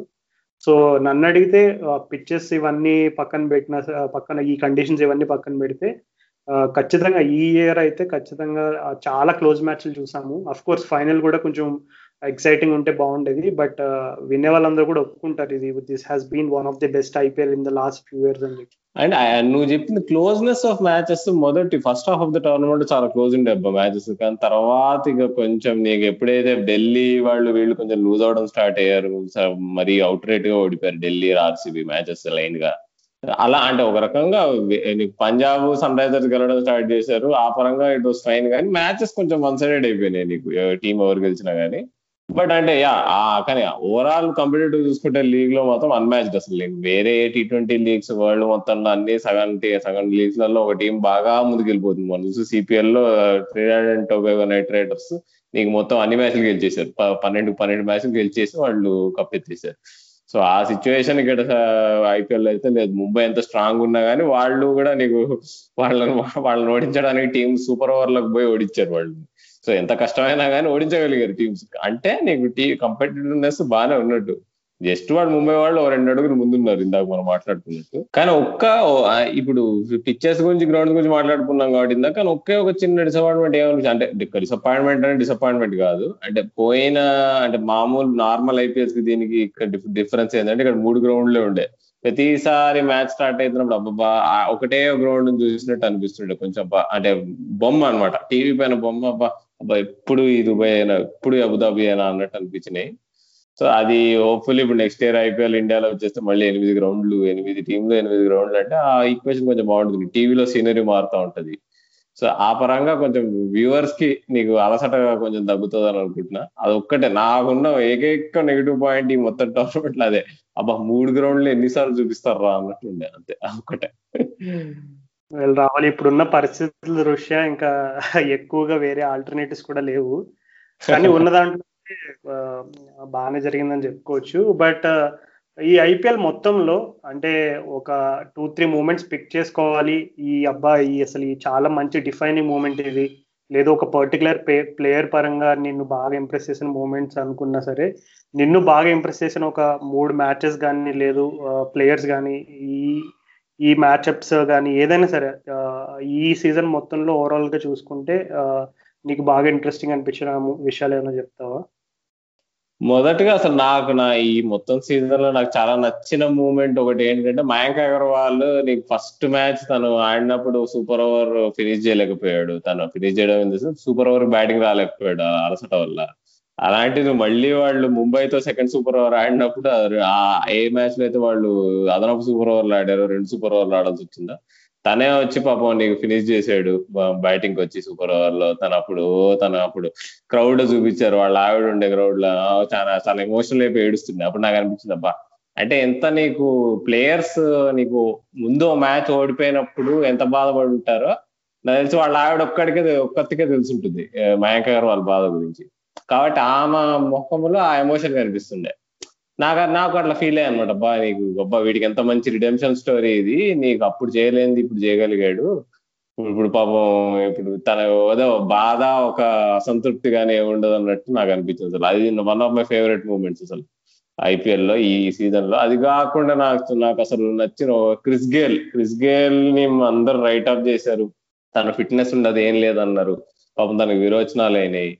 అయినా కానీ తను వచ్చి అసలు అంత సూపర్బ్గా ఆడాడు అసలు. మామూలు ఇన్నింగ్స్ కాదు అసలు. తను ఆడిన తీరు కానీ వన్ డౌన్ వచ్చి అసలు స్పిన్ ఆఫ్ అటాక్ చేయడం కానీ అది కానీ ఆల్మోస్ట్ ప్లే ఆఫ్స్ తీసుకెళ్ళాడు సో అది one of the wonderful moment ఇంకోటి ఏంటంటే నీకు మందీప్ సింగ్ వాళ్ళ ఫాదర్ ఏంటి చనిపోయినా కానీ తన ఇంటికి పోకుండా తను అక్కడే ఉండి నెక్స్ట్ మ్యాచ్ ఎయిటీ కొట్టి తను ఒంటి చేత్తో మ్యాచ్ గెలిపించడము అట్లా.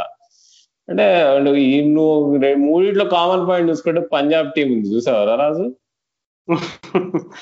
పంజాబ్ టీం అసలు మొన్ననే మనం ఒక ట్వీట్ కూడా చూసాం వసీం జాఫర్ దగ్గర నుంచి. వాళ్ళు ఐపీఎల్ ఆల్రెడీ వాళ్ళ దృష్టిలో వాళ్ళే ఐపీఎల్ గెలిచేశారు. ఎందుకంటే ఈ సీజన్ మొత్తంలో కూడా బాగా ఎంటర్టైన్మెంట్ ఎంటర్టైన్మెంట్ ఇచ్చిన టీం ఏదైనా ఉందంటే ఖచ్చితంగా ఏమాత్రం సందేహం లేకుండా కింగ్స్ ఎలెవన్ పంజాబ్ అని చెప్పుకోవాలి. కానీ పాపం వాళ్ళు ఫస్ట్లో కొంచెం ఆ షార్ట్ రన్ కాంట్రవర్సీ తర్వాత వాళ్ళు రిధం కోల్పోవడం మళ్ళీ లాస్ట్లో మస్ట్ విన్ మ్యాచెస్ వచ్చినప్పుడు ఒక క్రన్ సిచ్యువేషన్స్లో కొన్ని ఓడిపోవడం ఇవన్నీ జరిగేసరికి ఓకే వాళ్ళకి అనుకున్న అనుకున్నట్టుగా సీజన్ అయితే ఎండ్ కాలేదు. కానీ మనకు వస్తున్న సమాచారం ప్రకారం ఏంటంటే నెక్స్ట్ సీజన్కి Sheldon Cottrell and Glenn Maxwell వాళ్ళిద్దరూ కూడా ఈ టోర్నమెంట్లో కొన్ని మ్యాచ్లు ఆడారు. గ్లెన్ మ్యాక్స్వెల్ అయితే లిటరల్గా ఆల్మోస్ట్ ప్రతి మ్యాచ్ ఆడేశాడు. సో వాళ్ళిద్దరూ కూడా స్క్వాడ్లోంచి రిలీజ్ చేస్తారనే వార్తలు అయితే వస్తున్నాయి. సో మరి అంటే దీన్ని బట్టి మనకు అర్థమవుతుంది. Kings eleven already homework start చేస్తారని చెప్పి. అంటే ఐపీఎల్ అవ్వకుండానే వాళ్ళు నెక్స్ట్ ఇయర్ సమ్మర్లో జరిగే ఐపీఎల్కి ఇప్పటి నుంచే హోంవర్క్ స్టార్ట్ చేస్తారంటే ఏంటి మరి? నెక్స్ట్ సీజన్ వాళ్ళ దగ్గర నుంచి బిగ్ థింగ్స్ ఎక్స్పెక్ట్ చేయొచ్చా మరి? యా బేసిక్గా అసలు నికలస్ పూర్ అని చెప్పాగా నేను నికలస్ పూర్ అని అంత హైప్ ఇచ్చాను. నేను ఇచ్చిన హైప్కి ఏమాత్రం పాపం అన్యాయం చేయకుండా పాపం ఆడాడు. పాపం నేను అన్నట్టు ఐదు వందల రన్లు కొట్టాలి. ఐదు వందల రన్లు కొట్టుంటే పక్క నీకు వాళ్ళు కప్పెత్తేవాళ్ళు నిన్న. కింగ్స్ ఎలెవెన్ వాళ్ళు సో అది జరగలేదు. కింగ్స్ ఎలెవెన్ నాకు తెలిసి వచ్చే నెక్స్ట్ ఫ్యూ ఇయర్స్లో వాళ్ళు కొంచెం కేఎల్ రాహుల్ క్యాప్టెన్సీ ఇంకో నెక్స్ట్ లెవెల్ తీసుకెళ్ళగలిగితే తను వాళ్ళు పక్కా డామినేట్ చేసే సూచనలు అయితే ఉన్నాయి. ముంబైనైనా ఎవరినైనా కానీ ఒక్కటి ఏంటంటే ఇప్పుడు నువ్వు ఇందాక వాసిం జాఫర్ గురించి చెప్పావు కదా. ఎవరైనా వాసిం జాఫర్ ట్విట్టర్ అకౌంట్ని ఫాలో చేయలేకపోతే చేయకుంటే మాత్రం ఖచ్చితంగా ఫాలో అవ్వండి. తను మోస్ట్ హిలేరియస్ అకౌంట్ అసలు. తను వేసే జోకులు కానీ మీములు కానీ మామూలుగా లేవు. అసలు వాసిం జాఫర్ అంటే ఏదో టిక్కు టిక్కు అనుకుంటూ మెల్లిగా ఏదో సాఫ్ట్గా ఉండే మనిషి అనుకుంటాం కానీ తను వేసే జోకులు మామూలుగా ఉండవు. సో యా ఈ ఐపీఎల్ నుంచి సోషల్ మీడియా పరంగా best content Wasim Jaffer Twitter account నుంచి వచ్చిందని చెప్తాను నేను. నిజమే రాహుల్ అది Wasim Jaffer social media game గురించి బాగానే హైప్ ఇచ్చావు. ఈ ఐపీఎల్ మొత్తంలో నాకు పర్సనల్గా నన్ను బాగా ఇంప్రెస్ చేసిన ప్లేయర్ ఎవరైనా ఒక్కరిని పిక్ చేసుకోవాలంటే కనుక నేను ఇషాన్ కిషాన్ని పిక్ చేసుకుంటాను. ఎందుకంటే ట్వంటీ సిక్స్టీన్ వరల్డ్ కప్ టైంలో India under nineteen world cup captain అతను. అండ్ చాలా మంది అంటే ఎప్పుడైతే రిషబ్ పంత్ అతని కంటే కొంచెం ఫాస్ట్ ట్రాక్ అయిపోయి ఇండియా టీంకి కి ఇండియా ఏకి ఇండియాకి టెస్టుల్లో ఆడడం సంచరీలు కొట్టడం ఇవన్నీ స్టార్ట్ చేశాడు. కొంచెం ఇషాన్ కిషన్ అనే పేరుని జనాలు మర్చిపోయారు. అంటే ఏమనుకున్నారంటే ఏముందిలే కామన్ కదా. ప్రతి అండర్ నైన్టీన్ వరల్డ్ కప్లో ఒక ఇద్దరు ప్లేయర్స్ వస్తారు. కేవలం ఆ ఇద్దరులో ఒకళ్ళు మాత్రమే బాగా షైన్ అవుతారు. మిగిలిన వాళ్ళు అలాగే ఫేడ్ అవుట్ అయిపోతారు అనే రకంగా అనుకున్నారు. కానీ ఇషాన్ కిషాన్ ఈ సీజన్లో వచ్చి అది కూడా అతను వచ్చిన పరిస్థితి చూసుకుంటే ఒక ప్లేయర్కి ఇంజురీ అయితే వచ్చాడు అతను. అతను ఏమి డైరెక్ట్ సెలెక్షన్ కూడా కాదు. అసలు యాక్చువల్గా ముంబై ఇండియన్స్ వాళ్ళకి వాళ్ళ స్కీమ్ ఆఫ్ థింగ్స్లో సౌరభ్ తివారీ ఉన్నాడు మిడిల్ ఆర్డర్లో. అసలు ఇషాన్ కిషాన్ లేడు స్టార్టింగ్ ఎలెవెన్లో. సో సౌరభ్ తివారికి ఒక మ్యాచ్లో హిప్ ఇంజురీనో ఏదో అయితే గనక అప్పుడు అతని స్థానంలో వచ్చాడు. ఓకే ఒక ప్లేయర్కి రిప్లేస్మెంట్గా రావడం ఒక ఎత్తు అయితే రోహిత్ శర్మకి ఎప్పుడైతే ఇంజురీ అయిందో అతనికి ఓపెనింగ్ రెస్పాన్సిబిలిటీ ఇచ్చారు. అంటే రోహిత్ శర్మ రోల్ని అంటే అంత అంటే అతను captain plus top order batsmen లాంటి రోల్ని అతను టాప్ ఆర్డర్లో రోహిత్ శర్మ స్థానాన్ని భర్తీ చేయడం అంటే అది మామూలు విషయం కాదు. సో అట్లాంటిది అతను మెయిన్గా అతను ఇన్నింగ్స్ ఎలా ఆడాడు అనేది చెప్పుకునే దానికంటే అతనికి ఇచ్చిన రెస్పాన్సిబిలిటీని అతను ఎంత చక్కగా ఫుల్ఫిల్ చేశాడని ఒకసారి వెనక్కి తిరిగి చూసుకుంటే నాకు చాలా ఇంప్రెసివ్ అనిపిస్తుంది. ఎందుకంటే దాదాపు అతనికి వచ్చిన కొద్ది అవకాశంలో ఐదు వందలు ఐదు వందల రన్ రన్లు పైగా కొట్టాడు. అండ్ అలాగే కగీసో రబాడా నోకియా ఇంకా ఇట్లాంటి పేస్ బౌలర్స్ అందరినీ కూడా చాలా అలవోకగా ఆడాడు. ఏదో ఒక స్పిన్నర్లు మాత్రమే ఏదో కొట్టి బండగా ఊపేశాడని చెప్పుకోవడానికి లేదు ఇక్కడ. సో ఇషాన్ కిషాన్ బ్యాటింగ్ మాత్రం నాకైతే బిగ్గెస్ట్ పాజిటివ్ ఎందుకంటే అది కేవలం ముంబై ఇండియన్స్కే కాదు ఇండియాకు కూడా ఒక శుభ సూచకంగా చెప్పుకోవచ్చు. బౌలర్స్ విషయంలో రాహుల్ సో బౌలర్స్ కూడా ఇది నువ్వు అన్నట్టుగా ఇందాక మన స్పిన్నర్స్ అనుకున్నాం కానీ pace bowlers have rule the roost అని చెప్పుకోవచ్చు. సో బౌలింగ్ డిపార్ట్మెంట్ గురించి మాట్లాడుకుంటే నిన్ను బాగా ఇంప్రెస్ చేసిన స్పెల్ కానీ బౌలింగ్ బౌలర్ కానీ ఎవరున్నారు? నా ఫేవరెట్ బౌలర్ ఈసారి వచ్చేసి టై అబ్బా. Anrich Nokia fastest bowler of the tournament pace బౌలర్స్లో. Sandeep Sharma the slowest fast bowler of the tournament వీళ్ళిద్దరు వీళ్ళిద్దరిలో ఎవరిని నేను పిక్ చేసుకోలేను. సందీప్ శర్మ నెత్త తిట్టినా కానీ స్టార్టింగ్లో నేను మాత్రం ఆయనకి సలాం కొడతా ఇప్పుడు. సో ఆండ్రిక్ నోకే ఎంత తోపు బౌలర్ ఈ సీజన్ అని చెప్తే నేను అంతే తోపు నేను సందీప్ శర్మ అని చెప్తా ఈ సీజన్లో అయితే. చాలా చక్కగా చెప్పావు రాహుల్. అది Sandeep Sharma slowest fast bowler of the టోర్నమెంట్గా. అది చాలా మంచి లైన్ వాడావు అక్కడ. నైస్ ఓట్ ప్లే అది. సో అవును నిజంగా సందీప్ శర్మ ఎందుకంటే ఇప్పుడు అతను ఎన్ని వికెట్లు తీశాడు సన్ రైజర్స్కి ఎన్ని గేమ్స్ ఆడాడు ఇవన్నీ ఆలోచించుకునే దానికంటే ముందు అతను భువనేశ్వర్ కుమార్ మనకి సన్ రైజర్స్కి చాలా key bowler so Bhuvneshwar Kumar లేనప్పుడు అతను అట్లాంటి అంటే కొంచెం ఇన్ఎక్స్పీరియన్స్డ్ పేస్ అటాక్ని లీడ్ చేయడం అంటే మామూలు విషయం కాదు. అందులో పాపం అతని దగ్గర పేస్ లేదు. సో బాగానే నాకు తెలిసి నువ్వు చెప్పినట్టు చాలా ఇంప్రెసివ్గా పర్ఫామ్ చేశాడు ఈ సీజన్ కానీ నన్ను అడిగితే ఫాస్ట్ బౌలర్స్లో ఇప్పుడు రబాడా నోకియా వీళ్ళందరి పర్ఫార్మెన్స్ ఒక ఎత్తు అయితే మనం చూసుకుంటే ఇంకా ఫాస్ట్ బౌలింగ్ డిపార్ట్మెంట్ ఎవరు అంటే లీస్ట్ ఎక్స్పెక్ట్ చేసి బాగా పర్ఫామ్ చేసిన వాళ్ళు ఎవరైనా ఉన్నారు. ఈ సీజన్లో మనం ఒకసారి గుర్తు తెచ్చుకుంటే ట్రెంట్ బోల్ట్ పేరును అయితే మర్చిపోలేము అంటే ఇప్పుడు ముంబై ఇండియన్స్ ఇప్పుడు టైటిల్ గెలవడానికి బ్యాట్స్మెన్ ఎంత బ్యాట్ బ్యాట్ బ్యాటర్స్ అందరూ కూడా ఎంత కీ రోల్ ప్లే చేశారో బౌలింగ్ డిపార్ట్మెంట్లో బుమ్రాతో పాటు బోల్డ్ కూడా ఈక్వల్గా అదే అంత ఇంపాక్ట్ఫుల్ రోల్ ప్లే చేశాడని నేను అనుకుంటున్నాను దానికి ముఖ్య కారణం ఏంటంటే పవర్ ప్లేలో వికెట్లు తీయడం అనేది చాలా కీలకం. ఎందుకంటే చాలా సార్లు చాలా మంది చెప్పే మాట ఒకటి ఉంటుంది. ఎప్పుడు కూడా టీ ట్వంటీస్లో పవర్ ప్లే ఫేజ్ అనేది చాలా ముఖ్యం. పవర్ ప్లేలో కనుక నీకు మొమెంటం కోల్పోతే ఇంకా మ్యాచ్లో రికవర్ అవ్వడం చాలా కష్టమని. సో ట్రెండ్ బోల్ట్ ఎప్పుడు కూడా అతనికి వచ్చిన అవకాశాల్లో పవర్ ప్లేలో మోర్ ఆఫెన్ దెన్ అవుట్ అంటే ఎక్కువ సార్లు అతను ఎక్కువ శాతం ఇంపాక్ట్ అయితే క్రియేట్ చేయగలిగాడు. అంటే ఏదో అరాకొరా ఒకటి రెండు మ్యాచ్లు మినహాయిస్తే ఆల్మోస్ట్ అతను ఆడిన ప్రతి మ్యాచ్లో కూడా వికెట్స్ తీస్తున్నట్టుగా మనం చూస్తున్నాం. సో నాకు తెలిసి ట్రెండ్ బోల్ట్ కూడా నన్ను బాగా ఇంప్రెస్ చేశాడు. సో హోప్ఫుల్లీ అతను మరలా ఇప్పుడు త్వరలోనే వాళ్ళకి ఇంకొక సిరీస్ ఉంది హోమ్లో సో అతని ఇంజురీ సీరియస్ కాదు అని నేను అనుకుంటున్నా. ఒకవేళ సీరియస్ అయితే మాత్రం కొంచెం న్యూజిలాండ్ క్రికెట్కి కొంచెం పెద్ద దెబ్బ ఇప్పుడు వచ్చే ఇంటర్నేషనల్ సమ్మర్కి యా రాజు నిజంగా నాకు ట్రెండ్ ట్రెండ్ బోల్ట్ అయితే అది మాత్రం అన్డౌటెడ్లీ నీకు. ఫస్ట్ మ్యాచ్ నుంచి లాస్ట్ వరకు ఫైనల్లో కూడా man of the match so yeah Trent Boult మామూలు దెబ్బ తీయలేదు అసలు టీమ్స్ ప్రతి టాప్ పవర్ ప్లే లో. సో యా మూవింగ్ ఆన్ ఇంకా మనం అసలు ఈ టోర్నమెంట్లో అసలు చాలా మంది యంగ్స్టర్స్ని కూడా చూసాం అసలు. అసలు చాలా బాగా ఆడారు పాపం అసలు. అండర్ నైన్టీన్ వాళ్ళ దగ్గర నుంచి పాపం నీకు డొమెస్టిక్ క్రికెట్లో పెద్ద ఫేమస్ కాని ప్లేయర్స్ వరకు అసలు. ఇంకా నీకు ఇండియా ఏలు నీకు ఇండియా ఇండియా టూర్స్కు పోని వాళ్ళు కూడా చాలా మంది బాగా ఆడారు. సో వాళ్ళ వాళ్ళందరి లిస్ట్ తీసుకొని మేము ఒక ఇది తయారు చేసాము. ఒక్కొక్క యంగ్స్టర్స్ లెవెన్ తయారు చేసామంట. ఎవరైతే ఫ్యూచర్లో ఇండియాకి ఆడగలుగుతారు ఇండియాకి ఆడి బాగా ఆడగలుగుతారు అనే లిస్ట్ ఒకటి తయారు చేసాము. సో రాజు ఆ లిస్ట్ ఏంటో ఒకసారి చదివి చెప్పు మన వాళ్ళందరికీ.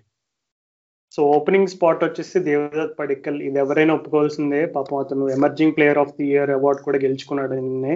సో ఆర్సీబీ ఫ్యాన్స్ అందరికీ కూడా అట్లీస్ట్ కొంచెం వాళ్ళు ప్లే ఆఫ్స్ని ఆ యొక్క అధిగమించకపోయినా సరే వాళ్ళు చెప్పుకోవడానికి ఒక చిన్న మెమరీ మిగిలింది దేవదత్ పడికల్ ద్వారా. So Padikkal and Ruturaj Gaikwad opening spot Ruturaj Gaikwad just ఈ ఐపీఎల్లో చిన్న టీజర్ మాత్రమే చూపించాడు.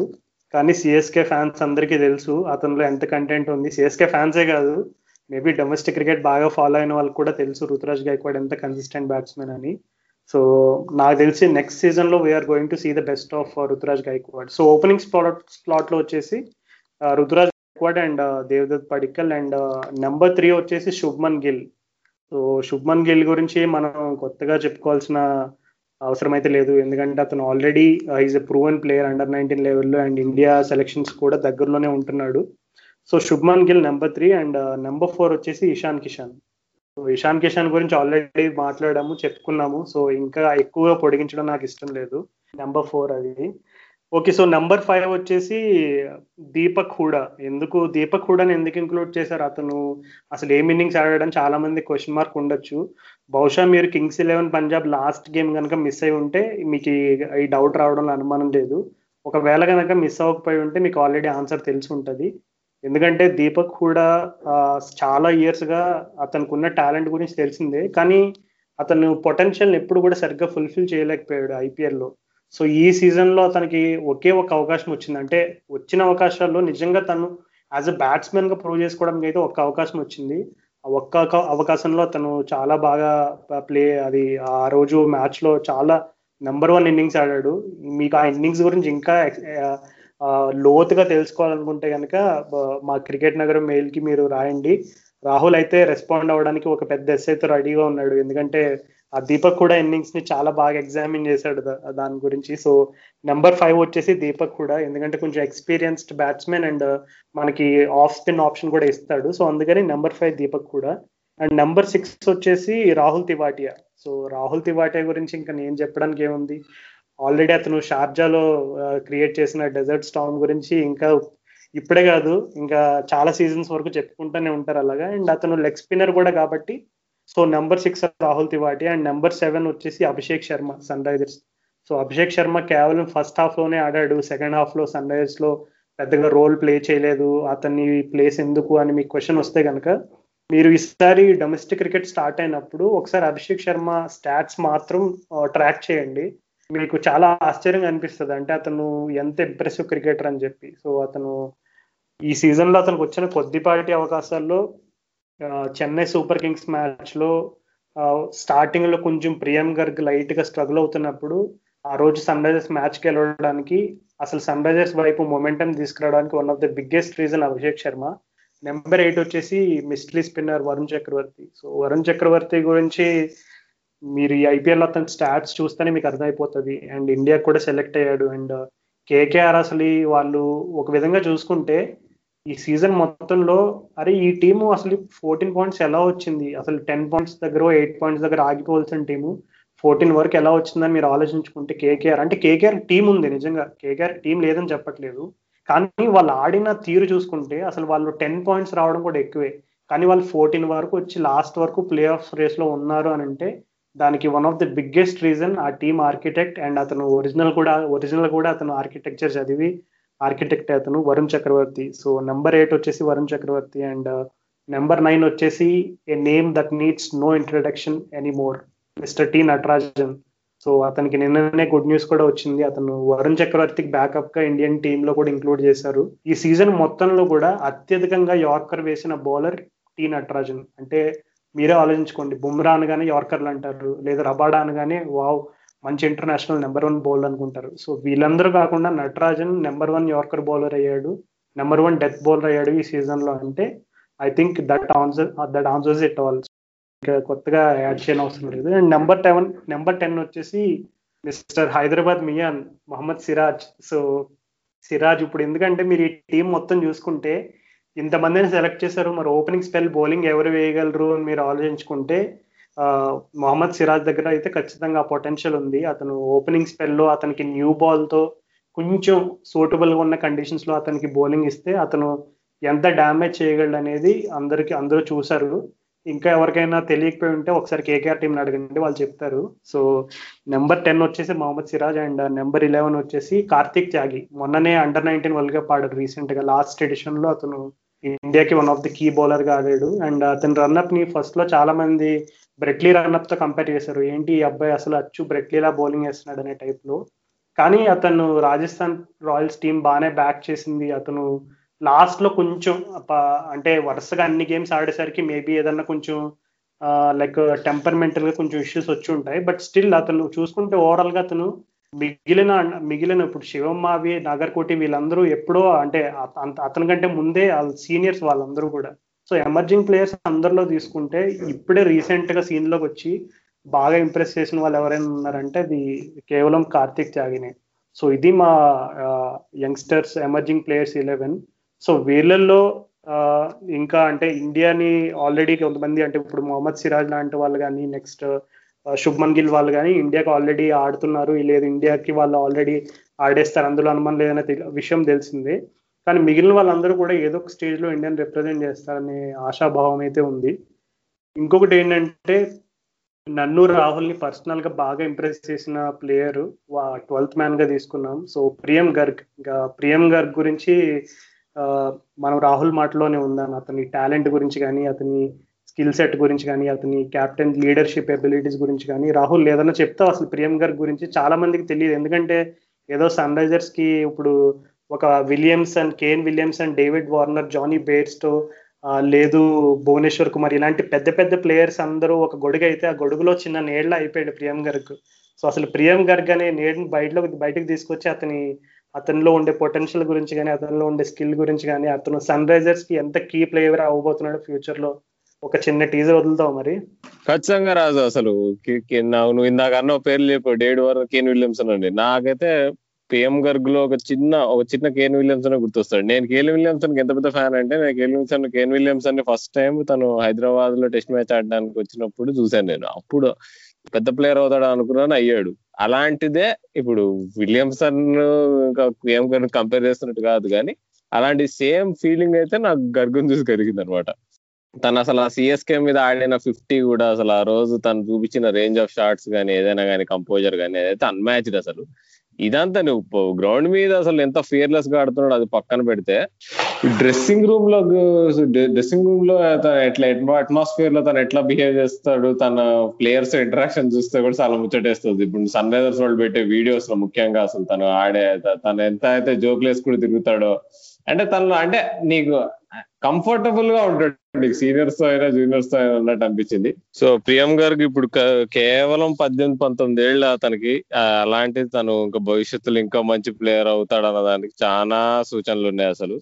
అంటే నాకంతే తను ఇప్పుడు మొన్న లాస్ట్ క్వాలిఫైర్ టూ లో కూడా తను ఓపెనింగ్ పంపిస్తే తను ఎంత ఫియర్లెస్గా ఆడాడంటే రబాడాన్ అసలు. నీకు short ball one forty seven case వేస్తే దాన్ని హుక్ చేసే సిక్స్ కొట్టడం అసలు. నీకు అశ్విన్ బౌలింగ్ వేస్తే ధైర్యంగా సిక్స్ కొట్టేయడం అసలు. సో అది చూస్తే అలా ఫస్ట్ ఓవర్ బౌలింగ్ వేస్తే ఎట్లా అయితే క్రియం గారికి సిక్స్ కొట్టాడో నెక్స్ట్ మ్యాచ్ ఫైనల్లో కూడా రోహిత్ శర్మ కూడా అదే చేశాడు. కైండ్ ఆఫ్ సిమిలారిటీస్ అక్కడే కనిపించింది క్వాలిఫైర్ టూ కి ఫైనల్లో ఇద్దరు ప్లేయర్లు ఒకే రకంగా ఆడారంటే రోహిత్ శర్మ లాంటి ప్లేయర్ లానే తను తను అటాక్ చేసాడు అలానే సేమ్ షాట్ యాక్చువల్గా తను కూడా స్వీప్ స్వీప్ చేసి సిక్స్ కొట్టాడు తను కూడా స్వీప్ చేసి సిక్స్ కొట్టాడు. సో సో నేను చాలా ప్రెషర్ పెట్టేస్తున్నాను అనిపించచ్చు కానీ అది ఏమాత్రం తను మాత్రం న్యాయం చేస్తున్నా అనుకుంటున్నా. తను యా అంతా బాగుంటే ఒక పదేళ్ళలో తన కెప్టెన్గా ఇండియన్ టీం చూడాలి నాకైతే. వెల్ ఖచ్చితంగా రాహుల్ నా పర్సనల్ ఫేవరెట్ కూడా ప్రియం గర్గ్నే. సో అతన్ని హోప్ఫుల్లీ ఇండియా కలర్స్లో చూడాలని కోరుకుంటున్నాను. అండ్ అలాగే హోప్ఫుల్లీ అతనికి మరిన్ని ఇంటర్నేషనల్ అండ్ ఏ మన సన్ రైజర్స్ ఫ్రాంచైజ్ అయితే అసలు అతనికి థర్టీ సిక్స్ ఇయర్స్ వచ్చినా అతను ఆడించాలి. అతని టీంలోంచి మాత్రం వదిలేయకూడదని నేనైతే బలంగా కోరుకుంటున్నా. సో హోప్ఫుల్లీ అతను ఇండియాకి అలాగే సన్ రైజర్స్ కూడా రాబోయే సీజన్స్లో మనం అనుకున్న ఎక్స్పెక్టేషన్స్కి ఫుల్ఫిల్ చేసేటట్టు పర్ఫామ్ చేస్తాడని అనుకుందాం. మనం చాలా ప్రెషర్ పెట్టేసాం. చాలా చిన్న కుర్రాడు మనం మనం మనం సూర్య అబ్బాయిని మెన్షన్ చేయడం మర్చిపోయాయని చెప్పి ఫ్యాన్స్ అందరూ మనం కొట్టడానికి రావచ్చు. యంగ్స్టర్స్ లెవెన్లో సూర్య అబ్బాయి యంగ్స్టర్ కాదు. ఎందుకంటే తను మూడేళ్ళ నుంచి ఐపీఎల్లో టాప్ పర్ఫార్మెన్స్ ఇస్తున్నాడు. అయినా తను ఇండియాలో ఇండియా టీమ్లోకి సెలెక్ట్ చేయట్లేదు. అది అది దురదృష్టం దౌర్భాగ్యం అని చెప్పుకోవాలి కానీ తను తన్ని మాత్రం యంగ్స్టర్గా కన్సిడర్ చేయలేదు. ఎందుకంటే తను ఆల్రెడీ తన ఇండియా మెటీరియల్ అని డిసైడ్ చేశాం కాబట్టి. అవును రాహుల్. ఇంకొక విషయం ఏంటంటే ప్రియం గారి గురించి సాధారణంగా డేవిడ్ వార్నర్ కెప్టెన్ అంటే డేవిడ్ వార్నర్ మంచి చిల్గానే ఉంటాడు. కెప్టెన్గా సన్ రైజర్స్లో ఎలా ఉంటాడు అనేది అందరికీ తెలిసిందే. అండ్ వార్నర్ని ఇన్స్టాలో ఫాలో అయ్యే వాళ్ళకి ఎవరికైనా అర్థం అవుతుంది అతను Warner is a very chilled person now అంతకు ముందులాగా ఏదో ఫుల్గా కోపంగా ఉండేటువంటి మనిషి కాదని చాలా మందికి అర్థం అవుతుంది కానీ ప్రియం గారికి చాలా సార్లు వార్నర్ అంటే సాధారణంగా సీనియర్ ప్లేయర్స్ జూనియర్ ప్లేయర్స్ని ఏడిపిస్తారు. కానీ ప్రియం గారి క్యారెక్టర్ చూస్తుంటే అతను సీనియర్ ప్లేయర్స్ని కూడా ఏడిపించేటట్టు కనబడుతున్నాడు. అంటే వార్నర్ ఒకసారి బాగా ఇరిటేట్ అయిపోయి ఇన్స్టా స్టోరీలో పెట్టాడు అనమాట ప్రియం గారికి ఇంకొకసారి కనుక నువ్వు నా ముఖం పైన కేక్ పూయడం కానీ ఇట్లాంటివి ఏమైనా చేస్తే నీ జుట్టును ఫుల్గా కట్ చేసేస్తా అని చెప్పాడు. ఎందుకంటే ప్రియం గారికి ఎవరైనా చూస్తే అతని హెల్మెట్లో సరిగ్గా కనిపించి ఉండదు అతనికి ఫుల్ అంటే లైక్ ఇంకా మొత్తం ఎటు కాలేస్తే అటు ఎగిరిపోయి అంత జుట్టు ఉంటుంది అనమాట ఫుల్గా సో వార్నర్ అది చూసి ఇంకొకసారి కనుక నువ్వు ఇట్లాంటిదైనా చేస్తే నీ జుట్టు మొత్తం కత్తిరిన్ చేస్తానని చెప్పి భలే కామెడీ చేశాడు. అంటే అటు ప్రియం గారు గ్యాజ్ ఆన్ ద ఫీల్డ్ అతని క్యారెక్టర్ ఏంటనే దానికంటే ఆఫ్ ద ఫీల్డ్ కూడా అతను ఎంత లైవ్లీ పర్సన్ ఎంత పాజిటివ్గా ఉంటాడు అతని యాటిట్యూడ్ కానీ ఎంత బాగుంటుందని చెప్పుకోవడానికి అదే బెస్ట్ ఎగ్జాంపుల్ అండ్ సో అంటే ఈ సీజన్ ఇంకా లైక్ కంక్లూజన్ మనం కంక్లూజన్ రిమార్క్స్ చెప్పుకోవాలనుకుంటే అంటే ఎస్పెషల్లీ మనం సన్ రైజర్స్ ఎక్స్క్లూజివ్ ఎపిసోడ్స్ చాలా చేసాము అండ్ సన్ రైజర్స్ ఫ్యాన్స్ కోసం చేసిన ఎపిసోడ్లు అవన్నీ కూడా. సో నిన్ననే నేను Sunrisers final closing video ఒకటి చూసాను సన్ రైజర్స్ ఛానల్లో సో అందులో ఒక interesting point David Warner and Bayliss ఇద్దరు కూడా ఒక ఇంట్రెస్టింగ్ పాయింట్ మెన్షన్ చేశారు. అన్నిటికంటే ముందు సన్ రైజర్ ఫ్యాన్స్ ఏదైనా ఇప్పుడు నెక్స్ట్ వచ్చే ఐపీఎల్లో మనకి ఎవరైనా కొత్త ప్లేయర్స్ వస్తారా ఎవరినైనా కొంటారా అనేటువంటి క్వశ్చన్స్ ఉంటే ఇప్పుడే ఒక చిన్న హింట్ దలుచుకున్నాను ఏంటంటే పెద్ద పెద్ద మేజర్ బైస్ అయితే ఏమీ ఎక్స్పెక్ట్ చేయలేము. ఎందుకంటే మరి బెయిలీస్ నిన్న కంక్లూడ్ చేసిన తీరం చూస్తే సో చూసుకుంటే ఆ వీడియోలో ఏం చెప్పారంటే బెయిలీస్ అండ్ వార్నర్ ఇద్దరు చెప్పిన కామన్ పాయింట్ ఏంటంటే సన్ రైజర్స్ ఫీల్డింగ్ అనేది ఈ సీజన్లో చాలా యావరేజ్ ఉందని చెప్పి చెప్ అన్నారు. అంటే ఇంకొక మాట కూడా అన్నారు. ఏమన్నారంటే ఇప్పుడు క్రికెట్ అంటే టీమ్ స్పోర్ట్ అని అంటారు. కానీ నువ్వు యాజ్ అ టీమ్గా కాంట్రిబ్యూట్ చేయడానికి నీకు ఒకే ఒక ఏరియా ఫీల్డింగ్ ఎందుకంటే బ్యాటింగ్ చేసినప్పుడు you are batting on your own and bowling చేసేటప్పుడు కూడా you are bowling on your own so నువ్వు ఎలా ఎగ్జిక్యూట్ చేస్తావు అనేది కంప్లీట్గా నీ పైన ఆధారపడి ఉంటుంది. కానీ ఫీల్డింగ్లో మాత్రం నీకు ఓవరాల్గా అంటే యూ ఎవ్రీ ప్రతి బాల్ నీ దగ్గరికే వస్తుంది. ప్రతి వన్ ట్వంటీ బాల్స్ ఉన్నాయి. వన్ ట్వంటీ బాల్స్ నా దగ్గరికే వస్తాయి. అనే రకమైనటువంటి యాటిట్యూడ్తో ఫీల్డింగ్ చేస్తే మనకి ఇంకా మంచి రిజల్ట్స్ వస్తాయని ట్రెవర్ బెయిలిస్ చెప్పాడు. అలాగే డేవిడ్ వార్నర్ కూడా చెప్పాడు. సో నాకు తెలిసి మనం కూడా అసలు గుర్తించలేకపోయాం. అంటే సన్ రైజర్స్ బ్యాటింగ్ గురించి బౌలింగ్ గురించి చాలా సార్లు చాలా విశేషంగా చర్చించుకున్నాం. కానీ సన్ రైజర్స్ ఫీల్డింగ్ ఈ సీజన్లో నిజంగా బిలో యావరేజ్ ఉందనే పాయింట్ మనం ఎక్కువగా మెన్షన్ చేయలేదు. నాకు ఆ వీడియో చూసిన తర్వాత అది నిజమైన అర్థమైంది. ఎందుకని ఎందుకు అని అనుకుని మనం క్వశ్చన్ చేసుకుంటే మన టీంలో ఎవరు బెస్ట్ ఫీల్డర్ అని క్వశ్చన్ క్వశ్చన్ మార్క్ వేసుకుంటే అందరికీ గుర్తొచ్చే పేరు మనీష్ పాండేని. మనీష్ పాండేకే యాజ్ అ ఫీల్డర్గా అతనికి యావరేజ్ సీజన్ వచ్చిందంటే ఐ థింక్ ఇంకా rest of the team fielding పరంగా ఎలా ఉన్నారని మనం ఇంకా పెద్దగా విశేషంగా చర్చించుకోకర్లేదు. సో మేబీ సన్ రైజర్స్ ఫీల్డింగ్లో కూడా కొంచెం అది ఇంప్రూవ్ చేసుకోవడానికి నాకు తెలిసి నెక్స్ట్ సీజన్స్ ఇంకా టోర్నమెంట్ స్టార్ట్ అయ్యే ముందే ఫీల్డింగ్ మీద ప్రత్యేక దృష్టి పెట్టేటట్టు కనబడుతున్నారు సో టీం అంతా కూడా. So next season best better batting better bowling కాకుండా హోప్ఫుల్లీ మనం మరి సన్ రైజర్స్ దగ్గర నుంచి బెటర్ ఫీల్డింగ్ ఎఫర్ట్ కూడా ఎక్స్పెక్ట్ చేయొచ్చు. యా రాజు. ఇక సన్ రైజర్స్ చూస్తే ఇక నాలుగు నెలల్లోనే ఐదు నెలల్లోనే ఇక మళ్ళీ ఐపీఎల్ ఫీవర్ వచ్చేస్తుంది మనకి. ఇది కైండ్ ఆఫ్ ఇది ఈ ఇంత లేట్గా ఐపీఎల్ సీజన్ అవ్వడం ఈ ఏడు కొంచెం దురదృష్టం అయినా మధ్యలో గ్యాప్ మాత్రం చాలా తక్కువ ఉంది. కాబట్టి జనాలకి ఎక్కువ ఎక్కువ రోజులు వెయిట్ చేయాల్సిన అవసరం ఉండదు. సో అందు రెండు నెలలు అయిపోయింది రాజు మనం అసలు ఐపీఎల్ ఎపిసోడ్ చేస్తూ అసలు టైం అసలు ఇట్టే గడిచిపోయినట్టు అనిపిస్తుంది అసలు. చాలా అసలు ఇది ఎన్నో ఎపిసోడ్ మంది ఇప్పుడు ఇది రిలీజ్ అవ్వబోతే ఇది ముప్పై నాలుగో ఎపిసోడ్ అవుతుంది. ఇది అందులో అసలు ఫస్ట్ మినాయించి మిగతా అంతా ఐపీఎల్ గురించే చేసాం అసలు. వింటున్న వాళ్ళందరికీ చాలా థ్యాంక్స్ చెప్పుకోవాలి మేమైతే అసలు. మేము స్టార్ట్ చేసాం ఏదో ఇద్దరం ఏదో చిన్న ఐడియా వచ్చింది. అరే తెలుగులో ఇట్లా చేస్తే బాగుంటుంది కదా అనుకున్నాం కానీ మాకు వచ్చిన ఆదరణ మాకు వచ్చిన వచ్చిన ఒక రకంగా ఏంటి ప్రేమ కానీ ఏదైతే మా మీద గురి కురిపించారో మీరంతా కలిసి దానికి మాత్రం మేమైతే ధన్యులమై ఉన్నాం అసలు. అసలు ముఖ్యంగా కొంతమందిని గుర్తించాలి. అసలు ఇప్పుడు వాసిరెడ్డి నాగేశ్వరరావు గారిని ఆయన మా పాడ్కాస్ట్ మీద ఇదేంటి ఇదేంటి గెస్ట్గా కూడా వచ్చారు అలానే SRS super fan Varun bye if you're listening thank you bye for supporting us Sushma అని తను క్రికెట్ అంటే ట్విట్టర్ మీద మే క్రికెట్ అంటుంది తను కూడా మా పెద్ద ఫ్యాన్ చాలా మాకు ఫ్రీ ఫ్రీ పబ్లిసిటీ చేసింది మా మా పాడ్కాస్ట్ వినమని. అలా అలానే కాకుండా వీళ్ళు వీళ్ళ స్పెసిఫిక్ మనుషులే కాకుండా నీకు ఎక్కడ మా పాడ్కాస్ట్ ఎక్కడెక్కడి నుంచి వింటున్నారో మేము ఒకసారి మ్యాప్లో చూసుకున్నాం అనమాట చూసుకుంటే అసలు ఇండియాలోనే కాదు అసలు తెలుగు రాష్ట్రంలోనే కాదు. అమెరికాలో జర్మనీలో జర్మనీలో ముఖ్యంగా చాలా మాకు డెడికేటెడ్ లిసనర్షిప్ ఉందని మాకు అర్థమవుతుంది. సో ఎవరు ఎవరో తెలుగు వాళ్ళు ఎవరైతే జర్మనీలో వింటున్నారో మా podcast hats off to you అలానే నీకు అమెరికాలో వచ్చేసి అసలు వాషింగ్టన్ స్టేట్ నుంచి చాలా మంది వింటున్నారు. సో సియాటల్లో ఉండే మన ఎన్ఆర్ఐ ప్రజలకి ధన్యవాదాలు మా పాడ్కాస్ట్ ఆదరిస్తున్నందుకు. ఇంకా ఇంకా డల్లాస్ నాగేశ్వరరావు చాలా మంది టెక్సస్ నుంచి వింటున్నారు. That is big thank you to all as well. సర్ప్రైజింగ్గా అసలు ఆరిగన్ అనమాట అయితే మన ఎన్ఆర్ఐస్ తక్కువ ఉంటారో జనరల్గా తెలుగు వాళ్ళు తక్కువ ఉంటారో అక్కడి నుంచి కూడా మంచి లిజనర్షిప్ వస్తుంది. దానికి కూడా we're very thankful and even New York as well New York కూడా బాగానే ఎంపైర్ స్టేట్ నుంచి కూడా చాలా చాలా లిజనర్స్ వస్తున్నట్టు మాకు మాకు తెలుస్తుంది అసలు. ఫిగర్స్లో కనిపిస్తున్నారు. అంతే యూరోప్లో నీకు జర్మనీ కాకుండా అసలు బెల్జియం నుంచి కూడా మాకు డెడికేట్ లిజనర్స్ ఉన్నారు. నాకు తెలిసి బెల్జియం అంటే నాకు తెలిసి టాలీవుడ్ ప్రాజెక్ట్ పాడ్కాస్ట్ వాళ్ళు అనుకుంటా. థ్యాంక్ యూ బాస్ మీ మీ సపోర్ట్ గురించి అసలు ట్విట్టర్లో కూడా మనకు మనకు కొంచెం బ్యాంటర్ ఉంటుంది. So thank you for listening to listening to us dedicatedly అలానే యూకే లో కూడా లండన్ సైడ్ నుంచి కూడా ఎన్ఆర్ఐలు బాగానే వింటున్నారు. And even in Australia Australia నుంచి కూడా సిడ్నీ సిడ్నీలో తెలిసిన వాళ్ళు ఉన్నారు. అలానే విక్టోరియా స్టేట్లో నీకు మెల్బర్న్లో కూడా బాగానే లిజనర్స్ ఉన్నారు. పర్త్లో కూడా లిజనర్స్ ఉన్నట్టు తెలుస్తుంది. సో ఓవరాల్గా అసలు చాలా రీచ్ బాగుంది. ఇంకా ఇండియాలో వచ్చేటప్పటికి తెలుగు రాష్ట్రాల్లో వచ్చేటప్పటికి అసలు తెలంగాణలో మెయిన్లీ ఎక్కువగా హైదరాబాద్ నుంచి ఎక్కువ వింటున్నా కానీ నీకు నర్సంపేట వరంగల్ దగ్గర ఊరి నుంచి చాలా లిజనర్స్ ఉండే ఫస్ట్ నుంచి మాకు ఎప్పటి నుంచో మేము ఫేమస్ కానప్పటి నుంచి అసలు. ఇంకా నీకు పక్క రాష్ట్రం అంటే నాకు పక్క రాష్ట్రం రాజు స్వరాష్ట్రం. ఆంధ్రప్రదేశ్లో అయితే నీకు అనంతపూర్ నుంచి ఇచ్చాపురం వరకు మాకు ప్రతి ప్రతి ఊళ్ళల్లో లిజనర్స్ ఉన్నారు అసలు.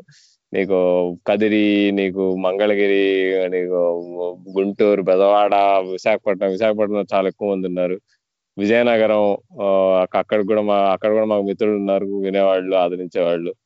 సో వెరీ హ్యాపీ అసలు. అంటే రీచ్ ఎలా అయితే నీకు చిన్న నీకు పెద్ద సిటీస్ నుంచి చిన్న టౌన్స్ వరకు వెళ్ళాలనుకున్నామో అందరికీ రీచ్ అవుతుందని మేము చెప్పుకోగలం ఇప్పుడు. ఇక పక్క ఇక కర్ణాటకలో చూసుకుంటే అసలు ధార్వాడ్ కర్ణాటక నుంచి మాకు ఫస్ట్ నుంచి డెడికేటెడ్ లిజనర్షిప్ ఉంది. అది వాళ్ళకు కూడా చాలా థ్యాంక్స్ అసలు. తమిళనాడులో కూడా నీకు చెన్నై చెన్నై సైడ్ నుంచి కొంచెం మధురై అటువైపు నుంచి కూడా లిజనర్స్ ఉన్నారు. రెగ్యులర్గా మాకు కనిపిస్తూ ఉంటారు. అలానే ఒక పూణే మారా పూణే ముంబై నుంచి కూడా మాకు బాగానే రేట్ ఆఫ్ లిజనర్స్ పెరుగుతున్నారు. ఢిల్లీలో కూడా ఉన్నారు మా మా మిత్రులు కొంతమంది ఉన్నారు ఢిల్లీలో. వాళ్ళు కూడా చెప్తున్నారు చుట్టుపక్కల మా ఫ్రెండ్స్కి షేర్ చేసాం చాలా బాగుంది పాడ్కాస్ట్ వింటున్నామని సో యా అంటే ఇంత ఇంత ఇంతగానం రీచ్ ఉంటుందని మేమైతే ఊహించలేదు. అసలు పది మంది వింటే చాలా అనుకున్నాం కానీ పది మంది కంటే చాలా ఎక్కువ మంది వింటారు అని చెప్పుకోవచ్చు మేము ఇప్పుడు ప్రౌడ్గా అవును రాహుల్ చాలా చక్కగా చెప్పావు. సో మేము ఎప్పటి నుంచో అందరికీ కూడా మా లిసనర్స్ వినే వాళ్ళందరికీ విన్న వాళ్ళకి వింటూ వస్తున్న వాళ్ళకి భవిష్యత్తులో వినబోయే వారికి కూడా అందరికీ కూడా మనస్ఫూర్తిగా ధన్యవాదాలు తెలపాలని ఎప్పటి నుంచో అనుకుంటున్నాము. సో ఈ రోజు అవకాశం లభించింది. సో అందరికీ మరొకసారి చాలా స్పెషల్ థ్యాంక్స్. అండ్ అంటే ఇంకా ఒక్క విషయం ఒక్క విషయం చెప్పుకోవాలి అని అంటే కనుక ఇది కేవలం ఏదో మేము పాడ్కాస్ట్ చేస్తున్నాము మీరు మమ్మల్ని ఎంకరేజ్ చేస్తున్నారు అని చెప్పేదానికంటే కూడా మీరు మేము ఇంకా పాడ్కాస్ట్ ఇంకా బాగా చేయాలి ఇంకా ఇంకా ఎక్కువ కంటెంట్ అంటే మీరు ఏమేమైతే ఎక్స్పెక్ట్ చేస్తున్నారు అట్లాంటి కంటెంట్ తీసుకురావాలి. ఇదంతా ఒక ఎత్తు అయితే రెండోది ఏంటంటే రాహుల్కి నాకు కూడా పర్సనల్గా ఎందుకంటే ఇప్పుడు అందరికీ తెలిసిందే life is just not about up and up కొన్నిసార్లు అప్ ఉంటుంది కొన్నిసార్లు డౌన్ ఉంటుంది. కొన్నిసార్లు సాడ్ మూమెంట్స్ ఉంటాయి కొన్నిసార్లు హ్యాపీ మూమెంట్స్ ఉంటాయి. కానీ మేము ఈ ఐపీఎల్ మొత్తంలో ఎక్కువగా హ్యాపీ మూమెంట్స్ అంటే ఎక్కువగా నవ్వుకోవడానికి అంటే మేము ఆహ్లాదక ఆహ్లాదకరంగా మనస్ఫూర్తిగా పాజిటివ్గా ఉండడానికి one of the biggest reason ఇప్పుడు ఇందాక రాహుల్ ఏవైతే ఎక్కడెక్కడైతే ఏరియాస్ మెన్షన్ చేశాడో ఆ ఏరియాలో ఉన్న లిసనర్స్ అందరూ కూడా ముఖ్య కారణం. వాళ్ళే కాకుండా మా ఎపిసోడ్ ఏ ఎపిసోడ్ విన్నా మీరందరూ కూడా your all part of our family and మీ అందరికీ కూడా చాలా స్పెషల్ థ్యాంక్స్ సో ఇంకా కంటెంట్ ఎప్పటికప్పుడు ఇంప్రూవ్ చేయడానికి మేము ట్రై చేస్తూనే ఉంటాం. అండ్ uh, మా ముఖాల్లో చిరునవ్వు తెప్పించడానికి కారకులైన మీ అందరికీ కూడా మరొకసారి చేతులెత్తి నా తరపు నుంచి రాహుల్ తరపు నుంచి కూడా మనస్ఫూర్తిగా ధన్యవాదాలు తెలుపుకుంటున్నాను. And that's about it then so చాలా చక్కగా నువ్వు కూడా థ్యాంక్స్ చెప్పావు రాజు. సో మళ్ళీ నా తరఫున కూడా నేను మళ్ళీ చెప్తున్నాను. క్రికెట్ నగరం ఫ్యామిలీ తరఫు నుంచి కూడా నా నేను రాజు కార్తికేయ కార్తికేయ కూడా ఇప్పుడు మా ఫ్యామిలీలో మెంబర్ కాబట్టి. So thank you to all for for listening to us so sincerely so ఈ ఐపీఎల్ సంచిక ఇంతటితో సమాప్తం అని చెప్పుకోవచ్చు. ఇంకా వచ్చే రోజుల్లో వచ్చే వారాల్లో కొన్ని నెంబర్ ఆఫ్ ఎపిసోడ్స్ తగ్గుతాయి. ఐపీఎల్ ఎట్లయితే మేము ప్రతి మ్యాచ్ ప్రతి సన్ రైజర్స్ మ్యాచ్కి చేస్తున్నామో అలా ప్రతి ఇండియా మ్యాచ్కి అయితే చేయలేము. ఇంకా మాకు వేరే వ్యాపకాలు కూడా ఉంటాయి. ఇది ఒక్కటే కాదు కాబట్టి. సో వారానికి ఒక ఎపిసోడ్ అవ్వచ్చు మేబీ పది రోజులకు ఒకటి అవ్వచ్చు. చెప్పలేము. వ్యవధి ఎంత ఎలా ఉన్నా కానీ మేము మిమ్మల్ని అలరిస్తూనే ఉంటాము. మీకోసం కంటెంట్ తీస్తూనే ఉంటాము. రాజు చెప్పినట్టు మమ్మల్ని మాకు ఈమెయిల్ రాయండి ట్విట్టర్లో మెసేజ్ చేయండి ఏదైనా చేయండి ఎట్లయినా చేయండి. మీరు ఏదైనా ఫీడ్బ్యాక్ ఇస్తే మాకు ఇంకా ఖుషిగా అనిపిస్తుంది. సో కీప్ లిజనింగ్ క్రికెట్ చూస్తూ ఉండండి. మళ్ళీ మళ్ళీ ఇక నెక్స్ట్ ఎపిసోడ్లో కలుద్దాం. అది ఎలా ఎలాంటి కంటెంట్ తోస్తున్నాం అనేది చిన్న సర్ప్రైజ్ మీరు మీరు మాత్రం వేచి ఉండండి వింటూనే ఉండండి. క్రికెట్ నగరం పాడ్కాస్ట్ నేను మీ క్రికెట్ నాయకుడు రాహుల్ సైనింగ్ ఆఫ్